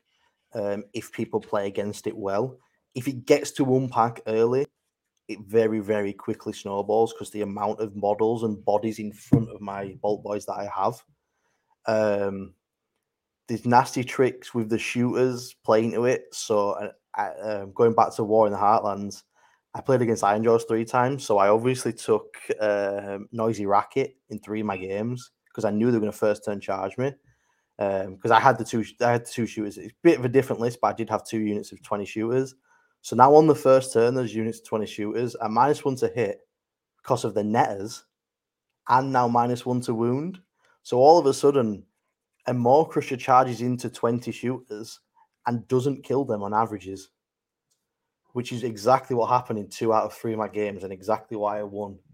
Um, but the the list plays it, it is a castle list, but with the amount of gut rippers and shooters, and I have got two units of gut rippers in there. The list I took to the war in the Heartlands had zero, and I quickly realized that it's it is a mistake. They're not as bad as they look. They're overpointed, but it's the only thing in the book, and you have to deal with it. They're overpointed. Yeah. Um, you can instead of those gut rippers, honestly, you can switch them out for three units of three bolt boys and just go some MSU bolt boys on top of your big bolt boys. Uh, um, but it gets away from the way the list wants to play, and the list plays in keep the bolt boys alive for as long as you you can. Watch actually the way this list plays. That's why the shooters are there and not the gob the hobgoblins, because the hobgoblins are 20 points more for 20, worst bravery, worst abilities, don't have the minus one to hit, don't have the plus one save. They also have shooting attacks. Never rolled mm. shooting attacks on them. Goblin, um, goblin, goblin players never roll shooting no, attacks on no. the shooters. Like they hit on fives, wound on fours. Five, like, yeah, they're, like, they're not I, am not going to roll twenty dice to get like four hits. Go away. yeah, yeah. So I've never. I don't think I've. I mean, the funny enough thing is, I actually do shoot them against Daughters of Khaine because 40 yeah, like, of them shooting into Morathi will probably take the three wounds off. and then you've just cheekily took three wounds off of Morathi on a turn and not had to do anything else, like no bolt boys, no mystic, no arcane bolts, not even had to charge it of anything. You've just gone a little screen of shooters, just going to shoot Morathi, and hopefully the take the gate thing. I played against of Khaine with this list four times, and one of the times throughout the game, because um, I use him like a wave, gut rippers in front, shooters behind. The shooters alone just killed Morathi. just every turn, 40 shots. I got I started getting whittled down by the end, but like the last the first shot wound came from shooters, the last wound came from shooters. There might have been like two or three in between from bolt boys, but the shooters did the Morathi killing. Um is is there any is there anything you would gain by taking the hobgrots over shooters? Like I know there's a points difference. I'm going to put yeah. that aside for a second. But is there is there anything that you would gain by actually keep because some people here might go, I don't want to break out of my allegiance. Like I just want to stick to purely yeah, yeah. Kruleboyz. Is it yeah, is there anything that you gain for having um, hobgrots? I say in anything you lose stuff, you lose the minus ones a hit uh, on your screen, which can really throw throw odds and statistics out when something should kill a screen and doesn't. Uh, um, but that is why I chose that. Might if you like, somebody said if you said to me now, why have you took those instead of those? Like one hundred percent is because shooters played right and putting your your nets in the right place, a minus one to hit, and that is it. That is literally the only reason why they have it over the Hobgrot. That's why they're in the list over the Hobgrots um, and they bring something more than the Hobgrots do. Um, and yet, I mean, you said no points, but they're 15 points more for 10 because these basically yeah. shooters are 70 points for 10. Um, so that's an extra 60 points in my list, which I just don't have. And I'd have to lose a shaman and then be under by 50 points. And you can't really do it with that because you're not putting an endless spell in because the triumph's better. Um, yeah, Hobgrots at 85 points, 75 points, I think. Are they 75 or 85? Uh, I think they were 80. They just 80. Um, the, yeah, 80. Yeah. So the ten points more, so forty points more. Yeah, sorry. Um, I, I was just thinking because you would Yeah. obviously syner- you would synergize a little bit better with your mortal wound output because they would get they would get the sixes, right? no, they're not Oryx. Oh, is it keyworded to um Uh, to Cruel the- Boys Oryx. Yeah, Ah, so they've got the Kruleboy keyword, but they don't have the other the other um mortal wound. Okay, interesting. Okay. yeah. So uh, really, like pound for pound, you're getting cheaper wounds. You get the minus one to hit from the net. Um, and you're getting a shot every night, and you you're actually also getting a better save because they have a five up against shooting. Yes, they get plus one to shoot Yeah. against shooting as as long shoot- as there's yeah. more than ten. I think it is. Yeah, yeah, it's something like that. Uh, it's the banner, somewhat, somewhat. But yeah, like that's that's why they're not in the list. Uh, if they was sixty points and cheaper than the shooters, I still don't think I'd put them in the list because you're getting more more from the shooters, which sucks. But um, if you wanted to play full faction, like you can do it. I'm not saying don't. Uh, I play very efficient, and that's why those are in there. They're, they're there for the efficiency um, and to skew the maths on on on people. Like minus one to hit, yeah, you're gonna have to spend your command point now to get plus one to hit. But you thought you might have been hitting on twos, but now you're hitting on threes.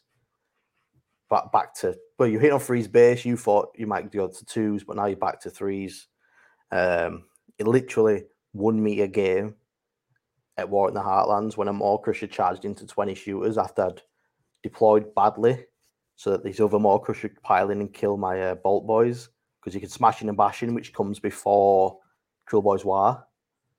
Um, but literally two shooters lived because of the minus one to hit. Because every every dice some big monster hits with. Because let's face it, most of the time my screens are getting killed by big monsters because the big monsters want to get in and through to my my Bolt Boys. Um, anytime a big monster doesn't kill a screen, they're, they're stuck. Um, and yeah, the shoes the shoes are strong. Um, the gut rippers are in there as much as I. I mean, I like gut rippers. They are overpointed, like we've we, we've established. Um, but they're in there because of sneaky tricks. Gives me a unit to sneaky tricks that's not a Bolt, Bolt Boys unit. Um, because they're. I mean, that's the other thing the hobgoblins would would give you. That is the only thing they would give you is the sneaky tricks. Uh, not sneaky tricks, super sneaky. So you can super sneaky the hobgoblins instead of having to do it to some gut rippers, which is a massive bonus. Um, but sometimes I want those gut rippers up there because it's, it's 20 wounds and like you have to commit in this game to get rid of 20 wounds on a five up save when I can give it a four up save with a command point. Um, which one thing in this army does well is it doesn't care about spending command points. It can you can spend them willy nilly on whatever you want. There is no command ability. You you want to give that unit plus one hit. You want to give that unit all defense from a random shot. Go ahead. You've got two command points every turn, sometimes three, sometimes four. Um, there is no set thing. I would always save one for bravery, and that's it. Um, with the Snatchaboss, are you are you primarily setting up like the Snatchaboss? I, I'm thinking about this in my world, like where I'm a, city's a Cities of Sigmar player, and I have my Hurricanum in the middle, and things surround my Hurricanum to get plus one to hit.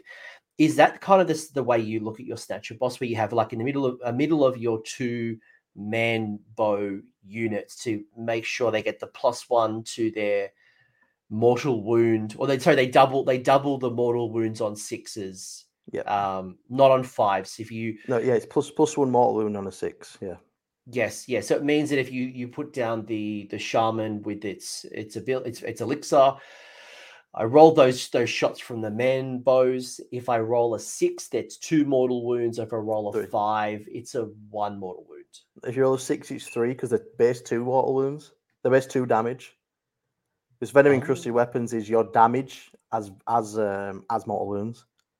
So a six is three mortal wounds and a five is two mortal wounds. That's why I'm saying with Oh. with uh with with nine of them rolls um 19 dice. So on average you're rolling three sixes, three fives, which is 15 mortal wounds every time you roll dice. Yeah, right. Because I, I guess the other question was going to be, and one of the other rapid fire questions I was- I was going to ask you was about Dobie, your um, you know, Dobie, our, our Marshcrawla Sloggoth, who gained the Kruleboyz keyword in the FAQ. Um, and that gives you plus one to hit, right? But for you, you're more worried about the mortal wounds as Mortal opposed to wounds. actually just Um, getting plus one to hit. Yeah, Dobby's plus one to hit in melee. He doesn't affect. He doesn't affect. Um, Yeah, it Oh, doesn't yeah, affect yeah, the yeah, range. That's right. So if you were if you, if you were going to go down a monster or a gut He'd- ripper he'd- route, yeah, he's being a monster work. gut ripper every time. If you're going double two, if you're taking two monsters or three, or if at any point you're taking a block of gut rippers and a monster, Dobby auto goes into your list. but he's not going to help you with the the bolt boys. No, he doesn't. He does nothing. Sadly, Yeah, Uh, Dobby is definitely a Gloomspite Gitz crew boy in disguise. Absolutely, he is the be- he's the best new model that Gloomspite Gitz has gotten in a long Yeah. time. yeah, yeah, yeah. My mate who plays the Trogs locally, he was like, "He's in my list every time. he's in his list now. He's Dobby's cool. Um, yeah, yeah. He Dobby doesn't work on shooting, so Mm. he, he's he's he's doing nothing other than buffing some gut rippers who are basically essentially there to for the first two or three turns because this list hard is hard to unpack. First two or three turns, they're scoring my hold one, hold two, hold more. Whilst my I had a problem with this li- list, the previous list to this that I took to War in the Heartlands is I didn't have those two of gut rippers. I had another Sludgeraker, and my problem was I was killing armies. Um, five games, I tabled all but one opponent, but my games were super close. There was twelve. The different scoring metric from a honest war game was in use. So it- there was like 12 eights, 13 sevens. It's why I went four. Oh, it, was it was it was a differential. That's right. They, were, they was- were using the differential.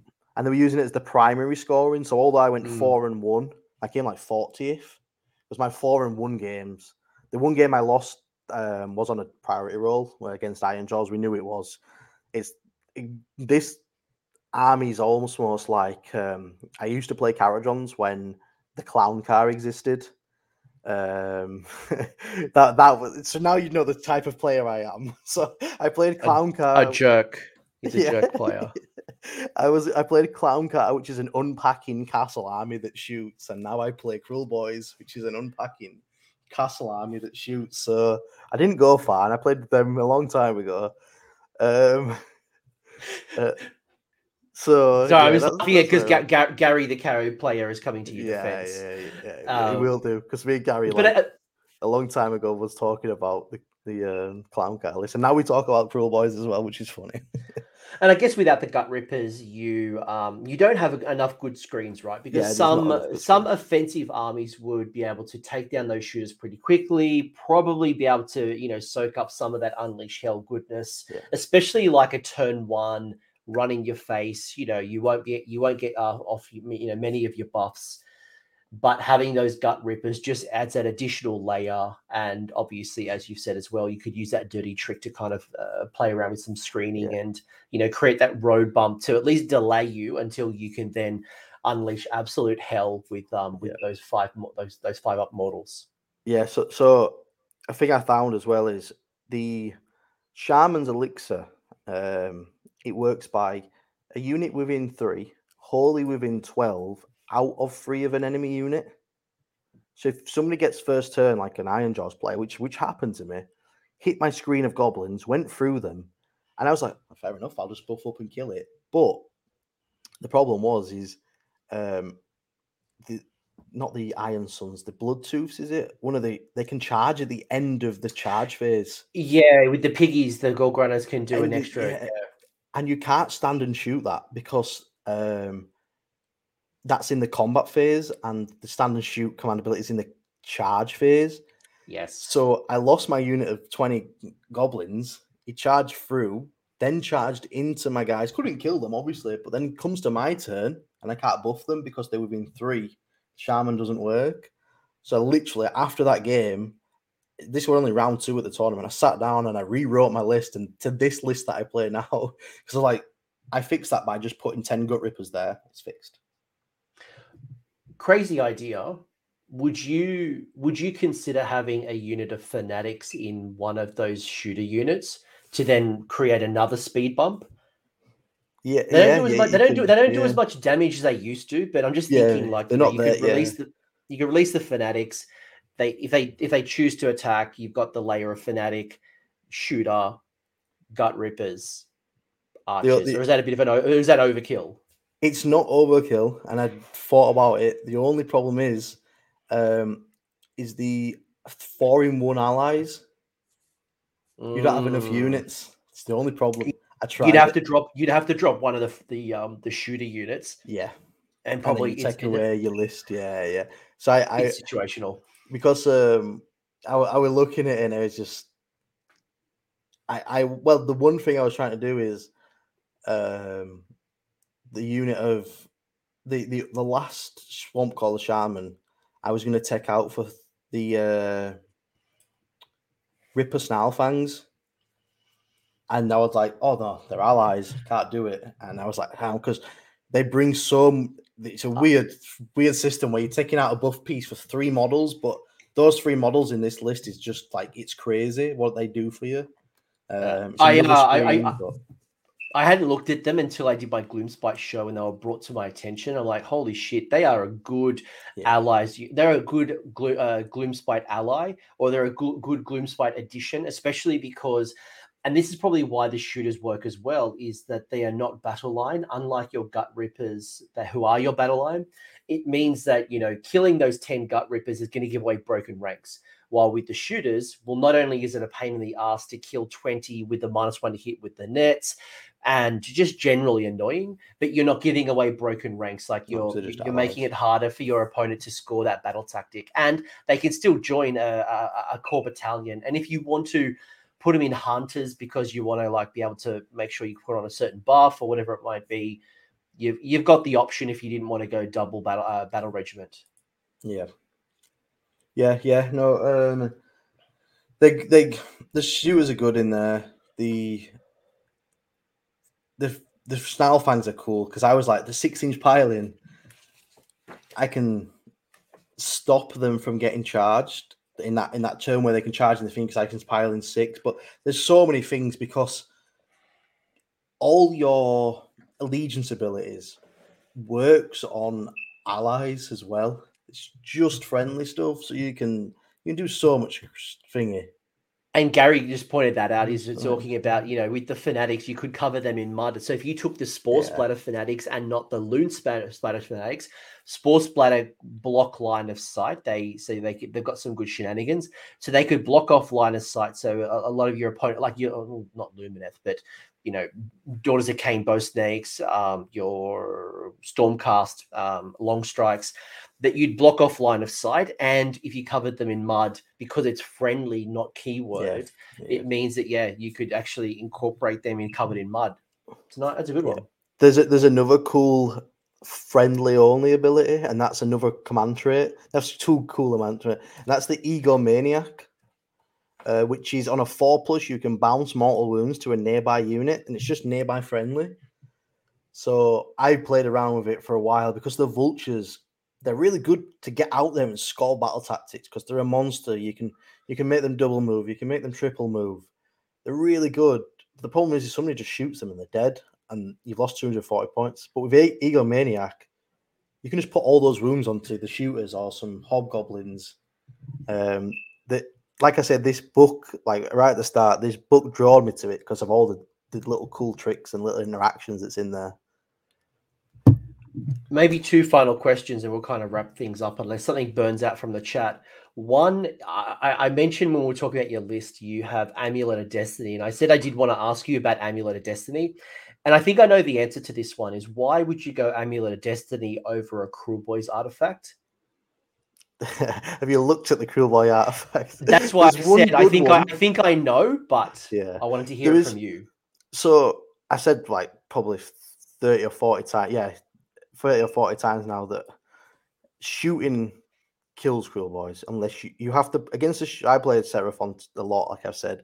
Today I played them again and I left a tiny spot open at the back, tiny, tiny spot for the Celestant-Prime to drop down. I know he's not Seraphon, but a Bastiladon killed Celestant f- f- Prime to drop down, auto charge 12, pile around a Shaman into my Boltboyz after getting shot on lived because he got the four reward. But um,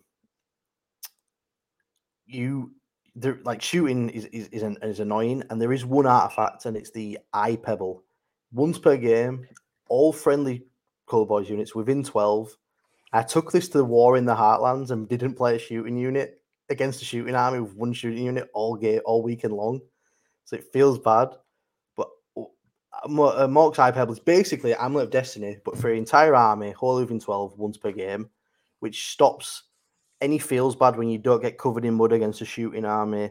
It is the only argument that I would ever do for going to a because you can do a warlord, you can do a battalion warlord, take that on one of your shamans, and the one turn where you know, like, right, they've dropped in their five salamanders, the Bastiladons in range, the skinks are in range, or against sentinels, the sentinels are in range, the foxes are in range. Right, well, my army's got five at wall save this turn. It's cool, and then you go to a tournament because I took this and I've had the exact same thought. This is cool. It's good. The only thing that counters my army shooting, I've got something here that stops against shooting. Go to a tournament. I played um, Gloomspite Gitz twice, and I played Ironjawz three times.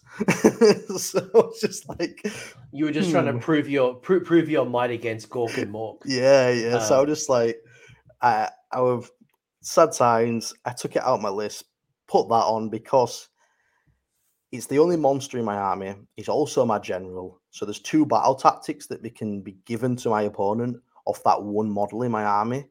He's not that strong to begin with. He's only got a four up save.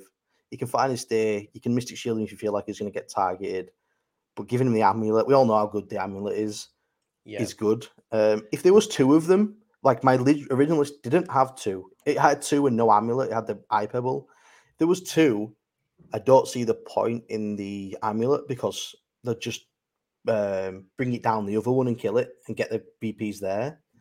Um, you go eye pebble. I, I honestly believe if you're taking two, or you go eye pebble, or you take one with Egomaniak and one with uh, amulet, and you got re- two really unkiller, like really tanky bosses that do a lot of damage and, and stay around for a long time.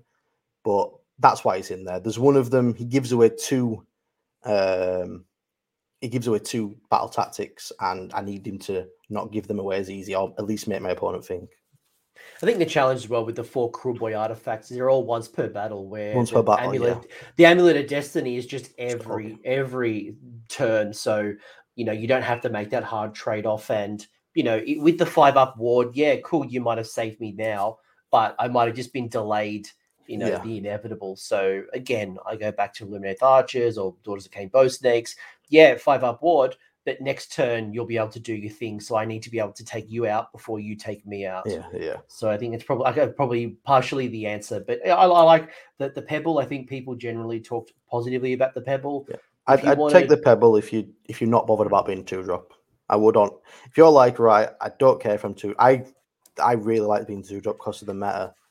Um, but if you really don't care about being two drop and you're building a list, take a battalion, take a warlord, take the pebble, and take the amulet because the pebble, like, is good against the greatest counter of this list, which is shooting, and it's that one turn where you use it, a little bit more lives than what would have died, and that could swing you a game. But, I think to answer like, and Hades uh, made it made an interesting point with you know stabbers first gut reapers. I feel like stabbers are, are much more a better anvil. You're probably right. You are probably right. You obviously don't get the Kruleboy mortal wounds from the the stabbers. The other problem, and you know Ellis has already mentioned it, is that the Gloomspite being allies are being uh, you know a coalition force. So that's one in every four. So you know you can only in an eight drop have two two units of goblins. Yep. So, you know, you've still got to have at least one unit of Gutrippaz, or you got to find a way to go out to be a 12 drop to get that extra. And then how do you dilute the list and, and, and what's the impacts? And I think with you going so heavily in the the man bows, um, and then you know all the different synergies with the, the with the shaman, it doesn't allow you those cheap options to to kind of yeah get out to 12 and like is that is that a worthy trade-off just to get another unit of gits? Yeah you, you can not. No you can go to 12 like i in uh, you can take multiple units of three because every three you take you get an extra shot because the leader gets an extra shot. So the units of three gets three extra shots over nine but doesn't get the whole big buff that they would yeah, and I, and I, I know, I know, I'd be probably more inclined to add an extra because you, you do see variants of this list by people taking um, screens of three Boltboyz as opposed to Gutrippaz. So it's just all that shooting, whether it's a couple of big blocks, a couple of small blocks, and then they just kind of move forward and just pew pew everything. Yeah, yeah, yeah. You, you, I mean, my original list had no Gutrippaz. Um, I've had plenty of lists that had no Gutrippaz and some Gutrippaz and multiple three mans and none and a one unit of nine, and then loads of three mans and only one shaman in. Um, they all work. This list list that I'm saying this is my list. It's not the best list. It's not the ultimate list. Um, but I've played twenty or thirty games with this book now, all different lists, and this is the list that me personally I feel the most comfortable going to an event and at least going three and two most of the time, probably going four and one. Um, if you come up against Lumineth twice, you've lost two games. So, like, if you come up against Seraphon, I think you've lost in life if you come up against two Lumineth. Yeah, yeah. If you if you play Lumineth lose, then play Lumineth and lose. Like, just just enjoy your next three games because you've got a shooting army that's playing on the bottom tables, and it's just going to make some people sad. do, you, do, you, ever feel that? Um, one of the questions from the chat was: Do you ever feel like you want to incorporate Bonesplitterz and Ironjawz into Kruleboyz Because obviously you can't, right? Yeah. Correct me if I'm wrong. You can't. You can't even bring him in as allies. Like if you want to bring in Ironjawz or Bonesplitterz, things like even like the Rogue Idol. The Rogue Idol is not a Kruleboyz model, so you can't even bring that in. No, the, the Rogue being... Idol has the cruel Kruleboy keyword. Oh, yeah, yeah, oh. yeah. He has. The... I knew it was bones. I knew it was Bonesplitterz, and I know it was. It's got iron added... jaws. Yeah, the added cool boys. Yeah. He, so then, let me um, ask you: Would you consider adding a rogue idol to the mix? Oh, I mean, I think I mentioned it right at the start in a one drop. Um, you you basically what you do is it, and, and to, to get the rogue, rogue idol in is you drop the two units of Gutrippaz, one of your um, shamans and one of your goblins. Put the rogue idol in and put three Boltboyz. You lose all your screens, but you gain something that's super aggressive. It's got the Kruleboy keyword, so I. Uh, all right, I think you can super sneaky it. Um, can you super sneaky it? That'd be fun. All I right. think you can. Oh, you got some, you got some uh, work in progress list tech happening right cool. now. Cool. Can cool. you super sneaky? Yep, you can super sneaky it. so you, you can build a very very strong. I don't have a a rogue idol, and I've never. I honestly, I've never tried a rogue idol in in the list. Um, but I've seen other armies like doing double rogue idols with Alpha Beast Pack and like getting that free, extra free D6 move at the start, and you'd get that. Uh, they are a lot of they are a lot of points. Yeah, you could super sneaky that D6 move as well, so you can super sneaky move, but you get to move after super sneaky anyway because it's just a hero. It's just a, it's not a hero phase move or it's a pre-game move. That might be better in your combat build with your yeah. Um, you, you can combat your, your, your, your grin and blades. Yeah, you can you can definitely put you can also cast a spell that double moves it because yes. it's a monster, Kruleboy's monster. Yes. Um, so yeah, you like you can probably build into that. I might I might try that now. That sounds all right. Fun. Well, yeah, we got some working list tech. I I completely yeah. forgotten it got a Kruleboyz update. I just remember it's yeah. it's like 405. I can't ally it in Gloomspite Gitz. Last question, and I'm going to bring it up from Catarific, but I'm going to expand upon the question that Catarific has asked. So Catarific has asked, um, do you have any deployment tips for Shootcast? So I'm going to expand it just a little bit to go, what is your t- tactical tips or your deployment tips? So let's start off with like shoot shooting in general, Lumineth, bow yep. snakes, KO, just your shooting, you, you're shooting that can power project to you, maybe faster than you can get them. Yeah.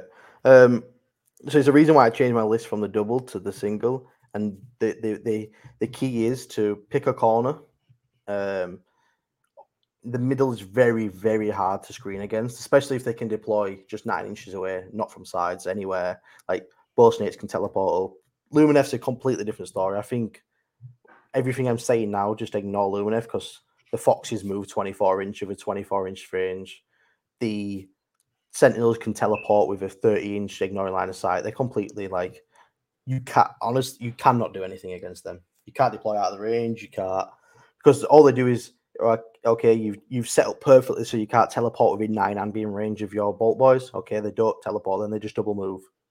Yeah. Like, and then they're still in range. It's just 42 inch range. the best thing to do, and it's what I do against Seraphon, I do it against KO, I do it against Morathi Bosnick, is I pick a corner that, and I will pick a corner based on terrain, something with a large terrain where you can put a Boltboy in. Uh, the depending on how you play and how TOs play it, um, because it's not wholly within terrain for the uh, covered in mud, it's just within. So if you mm. just put one guy, um, just just one guy, just while you're while you're within terrain. Um, no, it's, it's, it's while you're within cover. Yeah, so if so you just got one, I think if you just got one guy in, it's not receiving the benefits of cover. It's just while you're within. I, I, I, if I was a TO, I would rule yeah, that yeah, you have TO, to be receiving the benefits of cover. So yeah, you have to be eligible for cover, which would be wholly within so, the terrain piece. Yeah, with that in mind, then I I would pick a corner with something where I can fit at least one unit of Boltboyz in, if not two, um, and somewhere that's not going to block your movement forward. Because the last thing you want is something with a big rock in the way. Uh, terrain does you sometimes terrain is nothing in this game, but their movement five orcs that are small. Cat, they're not massive. They're not big wind spirits that can just go anywhere. They're not. Um, they can't teleport, so you have to set up knowing right this unit's here by turn three it's going to be there this is the projection it can bring but to, to, to deploy against ko anything with alpha strikes doing anything that can teleport that doesn't have stupid range like sentinels pick a corner with terrain that you can fit at least one unit of Boltboyz and a shaman or two um, just just not the, the covered in mud doesn't work but you can get the extra saves it just sometimes excuse the odds um, yeah. then then you put you've picked this corner.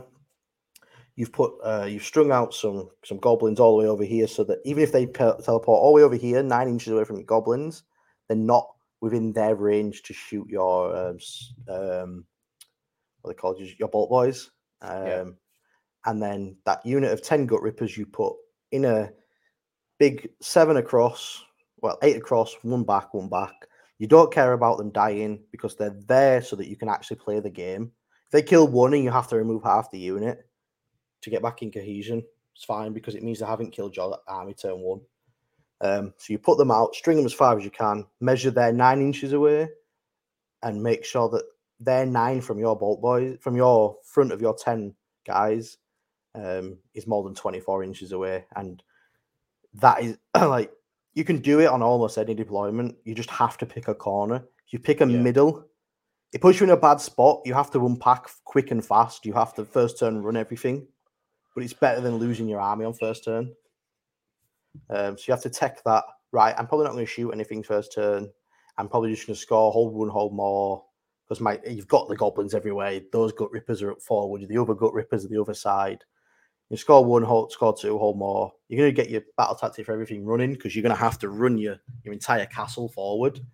Um, auto run one of your Boltboy units, so it's really far up there, so it's projecting a massive 27 inch range. Um, and try put yourself in a position where if you get the turn back, you can really, really, really hurt them with one of your units of Boltboyz. Take off because a unit of Boltboyz shooting like a Kharadron Overlord's boat, the big one, just it kills it. It's only got 18 wounds. You're doing 15 mortal wounds on average. So as soon as you spike, it's dead. Yeah. As soon as you roll that, that one extra six on all your dice, it's dead. Uh, I've killed it two or three times playing against it now. Um, but yeah, you have to because the army's so Screening. fragile. Yeah, screening to, is key. I think you have to screen perfectly and screen well. You'll probably lose your first ten to fifteen games if you use this list that I use because you've screened wrong. But as soon as you play those games against those really, really hard matchups, and it'll give you a headache just trying to deploy properly but then it becomes a really, really good game, and, it, and it, it's the game I like to play. And it's and that's why the corner is so important. I actually was giving some coaching advice uh, like last week, and I said to them, you know, you need to just you just need to practice deployment for like a, a night.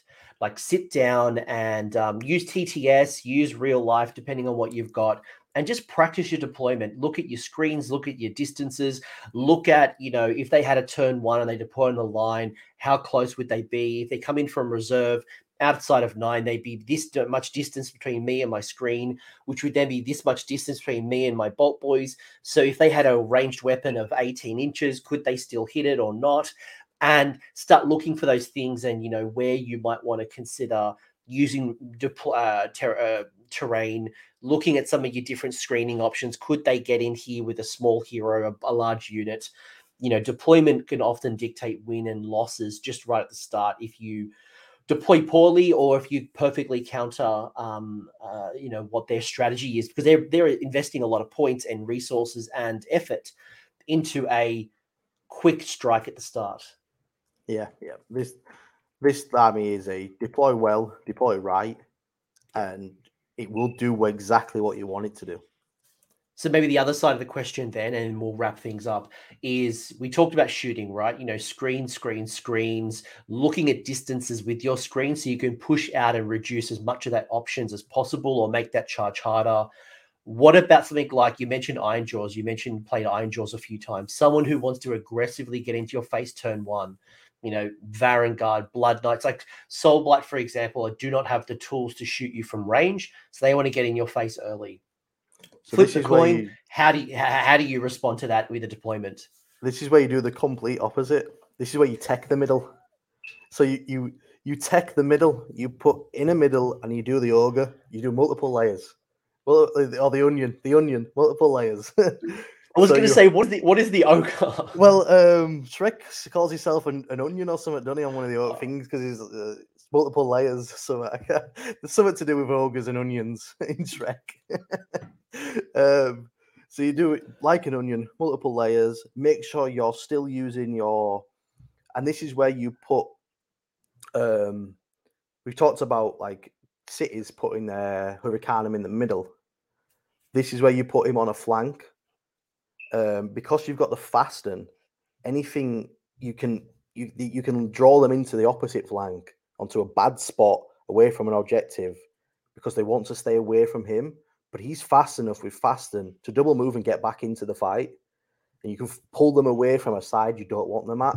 So you can you can pull them onto a side and be like, well, there's no there's no I've I've moved up, there's no objective there. My objective's at this side on like a diagonal deployment.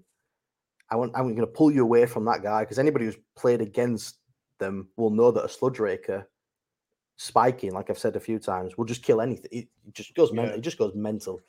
Uh, but yeah, you you multiple layers. Put your don't throw away your Gutrippaz. Don't don't sneaky sneaky them because anything that can charge a turn one can charge a turn one regardless of where you put your Gutrippaz. So there's no point throwing them out there. Use them as another layer.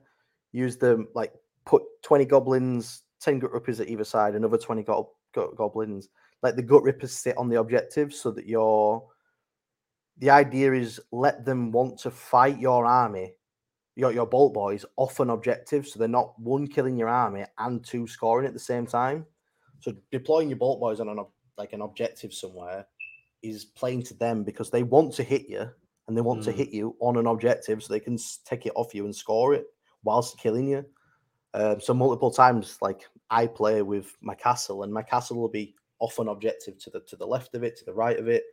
So they have to take the decision of kill my army or try to score the objective. My Gutrippaz hold back and jump onto the objectives and score it, score it, take it back off them. Um, there's not worse than giving your opponent what he wants than giving him even more of what he wants.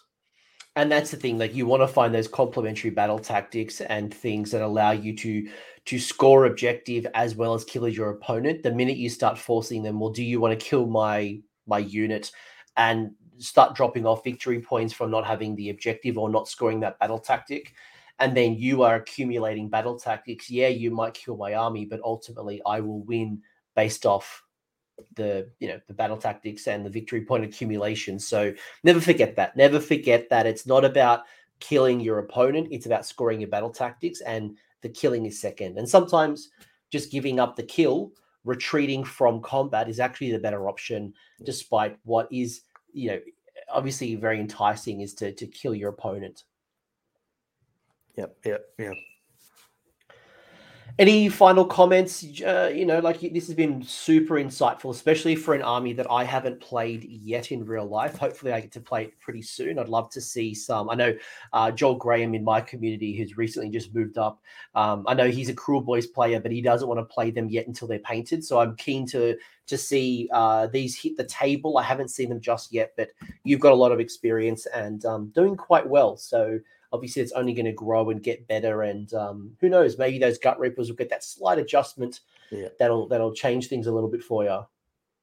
No, um, I mean, I've played a lot of games with them now, and I've played a lot of games where we've stopped playing after two or three turns with them because they are an army that, like I said, if you don't deploy well and deploy right, um, you will lose games very fast. They're very fragile there is 150 wounds in the list, in in, in like a, an average list, not just mine, but they're Gutrippaz with two wounds apiece and five up saves. Like even the Boltboy units is 18 wounds a unit, so it's 36 units mm. between those two. But then we've got a six up save. anything we manage from Ren takes them off. Um, to de- like anybody who's looking to jump into Kruleboyz and looking to play like this style of army, um, deployment is the key. Like getting those deployment, knowing your threat ranges, knowing your opponent's threat ranges is the key. Whilst also scoring, I've played a lot of games now where they've been, I've absolutely smashed them, tabled them, had all my all my Boltboyz. I've played, played it well. Tab, I've had my Boltboyz alive. My screens are dead, but I've won by two or three points. Like it doesn't look like that on the table because they've been dead by turn four or five, or sometimes like at War in the Heartlands, I tabled an Ironjawz army by turn three but I still only won 13 7 because mm. all I was doing for the first three turns was getting my battle tactic and scoring one just for holding one, and that was it. I was scoring three points a turn. He's scoring five. He runs away with it, and because I didn't get to unpack, just sat there, and I can't push out in the late game. So my one advice would be set up well, then unpack early and unpack fast. Yeah, because um, I like, like when I think about the battle tactics, for example, they're not that easy for you to score. You know, Savage Spearhead, for example, you've got no teleports and you know shenanigans, so that's very difficult for you to score. You don't have a lot of monster killers, so you're not going to be scoring a lot of those bonus, you know, Slay the Warlord, yeah, for monsters. example. Like, you know, yeah, you can kill a monster, but you're not going to be killing a monster or even what is it that I can't remember what the, the name of it is like, you know, when you're contesting an objective with a monster and, and they don't yeah, have got a monster. To do that early. Yeah you've got to do that early because you want your your um Snatchaboss to be with your man bo- yeah. bolts man bows um, and and like they might not be sitting on the objective. So i think for you the objective play is a little bit harder. So again stick to the mission keep the focus. It's it's not as easy but um there's a lot of trial and error i think for, with you guys. Yeah yeah. It's a, it is a list that is it is an army that is trial error repeat. Don't don't get down on them um, and just keep playing them. Like I got down on them real fast because I was playing against Seraphon triggered again. um, Daughters of Khaine, um, like legit and Ironjawz. I with th- my three practice partners have been those three armies and KO, and it's just like I'm not getting past turn two sometimes. And I just kept persevering and learned that it's deployment. It's nothing else. Yeah. The army is solid. The damage output is un just pointing at something that's got 18 wounds and a free up save and just saying take it off is just unbelievable. Like it happens every single game. Like I've killed Archaons in one turn with both units with all his buffs on. You take off an, a, an, a, a mega gag and every single turn. You just have to do that deployment right. Yeah, I'm going to end it with Emma's comment. I like uh, this is a very like you know feel good moment, hopefully, or a whinge fest. I might have opened up Pandora's no, box. No, no. But what dream unit would you like to see added in um, any form of expansion to the Kruleboyz? Uh, some sort of fast cavalry unit. That's it. Like it light cavalry to... or like heavy cavalry? No, just light. Just something that can add to the fact that they don't score well and they need to be out there early. So imagine I can drop a unit a unit of Gutrippaz and put two little five man. Let's say they're Chaos Marauder Horsemen or uh, like Spider Riders. I, I played around with looking at Spider Riders because they're fast. They get out there and they stand in the way. Um, but yeah, like something like that. That's what it needs. Doesn't matter if they do zero damage. they've got a six up save and two wounds each. But if they can get out there and cause a, a problem and score early, that's what they need. Something like that. Crafter Theo just went just went all ham and said the Mork God Beast. Like far out. Like, something massive. Yeah, yeah. what that? I was going for just... something. I was going for something realistic that I thought we might get. a lot of people are, are, agreeing with you. You know, things like something like very cavalry, like a yeah. they are like a warg rider, some type of light cavalry. Nothing very heavy like Varangard or Demigryph yeah, Knights. Just... You want something like that is quick, that's durable. Uh, it's not durable, like quick, quick uh, cheap and fast. Just yeah, like dire wolves, like um, like just something. Yeah, I, I think that would work quite well. Actually, they're very almost like your your your own um, what are they called? Stupid um, Gryph-hounds. Like just have a like little yeah, just some some little little thing to get in the way, stand on something, and at the same time, I'd like some like elite like three man, almost trog like monsters like swamp dwellers, like something that just literally gets in there and just punches face.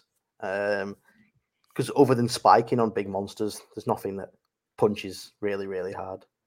Yeah, I would. I would yeah, I would like maybe less reliant on the mortal wounds and have something a bit more punchy. Yeah, like you know, yeah, that'd be cool. More more swamp monsters. I'm a I'm a I'm a monster kind of guy. So give me more monsters. Give me some some pretty spooky concoctions that you you guys, with the help of the the oath breakers, have uh, concocted in the swamps and hit with some spooky monsters because you you know your your your sloggoths and your your dobies yeah, cool. and you know the the big bird. They're all great. So Ellis, this has been awesome. I appreciate it. It's like one o'clock for you. You're a mad lad. Um, anyone you want to shout out and kind of give mad props to, other than like that person that's giving you, you know, PST, you know, with, with Seraphon?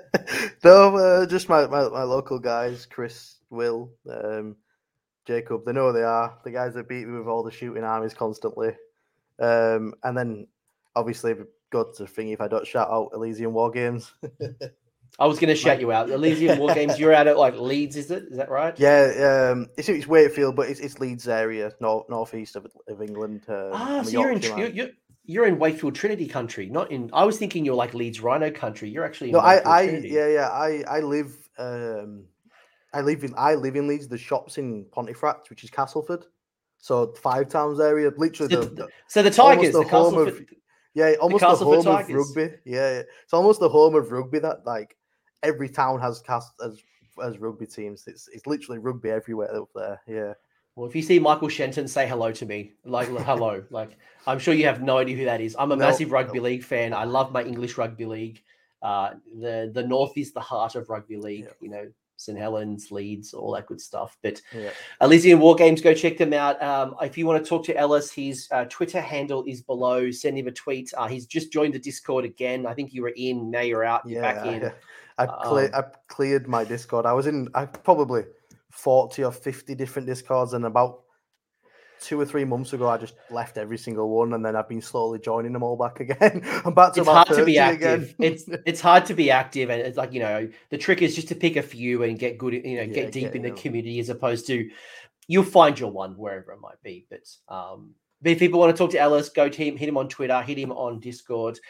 Uh, you're absolute legend. Thank you so much yeah, for man. sharing boys. And I would be remiss if I didn't say um, if you are playing Kruleboyz and if you have a varying opinion, if you are building more around the other factions, if you think that we went over the top with your big yellers or you've got some hobgrot techniques that we didn't talk about because we didn't really rate hobgrots. No. If you're like some hobgrot aficionado and you're like, are they in this book? I don't know. I don't know. But if like if like if you are a hobgrot person and you're like you think I'm wrong, leave me a comment. I'd be curious to hear other people are building because um, it's a new book. People are learning. People are trying to find the ways, and I think there's more to this list than just shooters. And yeah, you've no, shown us some interesting builds. I think there are other ones, and I think they need to surface to the top. But um, yeah. Ellis, you are an absolute legend. Thank you for the chat. No, thanks for having me on. There is a monster build there somewhere. All right, show show us the monster. Show us your best monster builds. Maybe I have to put an incentive around it. Like, show us your monsters. Yeah. Get somebody to show. I mean, I've played a lot. There is there is one. It's there is there has to be something there because there's so many tricks to go with them. It's got to be something there. It's got to be. Maybe maybe right. it's a rogue idol. I'm gonna try that. All right, you you you you show us. You show us the I'll way. Thanks, Ellis. Thanks for your time. Thanks, everybody. you. Thanks for sticking around until the end. I hope you found that video interesting and you walked away with a few new ideas. If you did, I would appreciate it if you hit like on the video as well as left me a comment. Let me know what your thoughts are in the comment section below. The conversation will continue over on Discord, so links down below in the episode description if you want to join the Discord and continue the Age of Sigmar conversation. I want to give a massive shout out as well to these absolute bloody legends, these champions who have continued to support me through Patreon or YouTube members. That is going directly into supporting the maintenance and the growth of this channel. So thank you very much, guys. Much appreciated. And until next time, roll more sixes.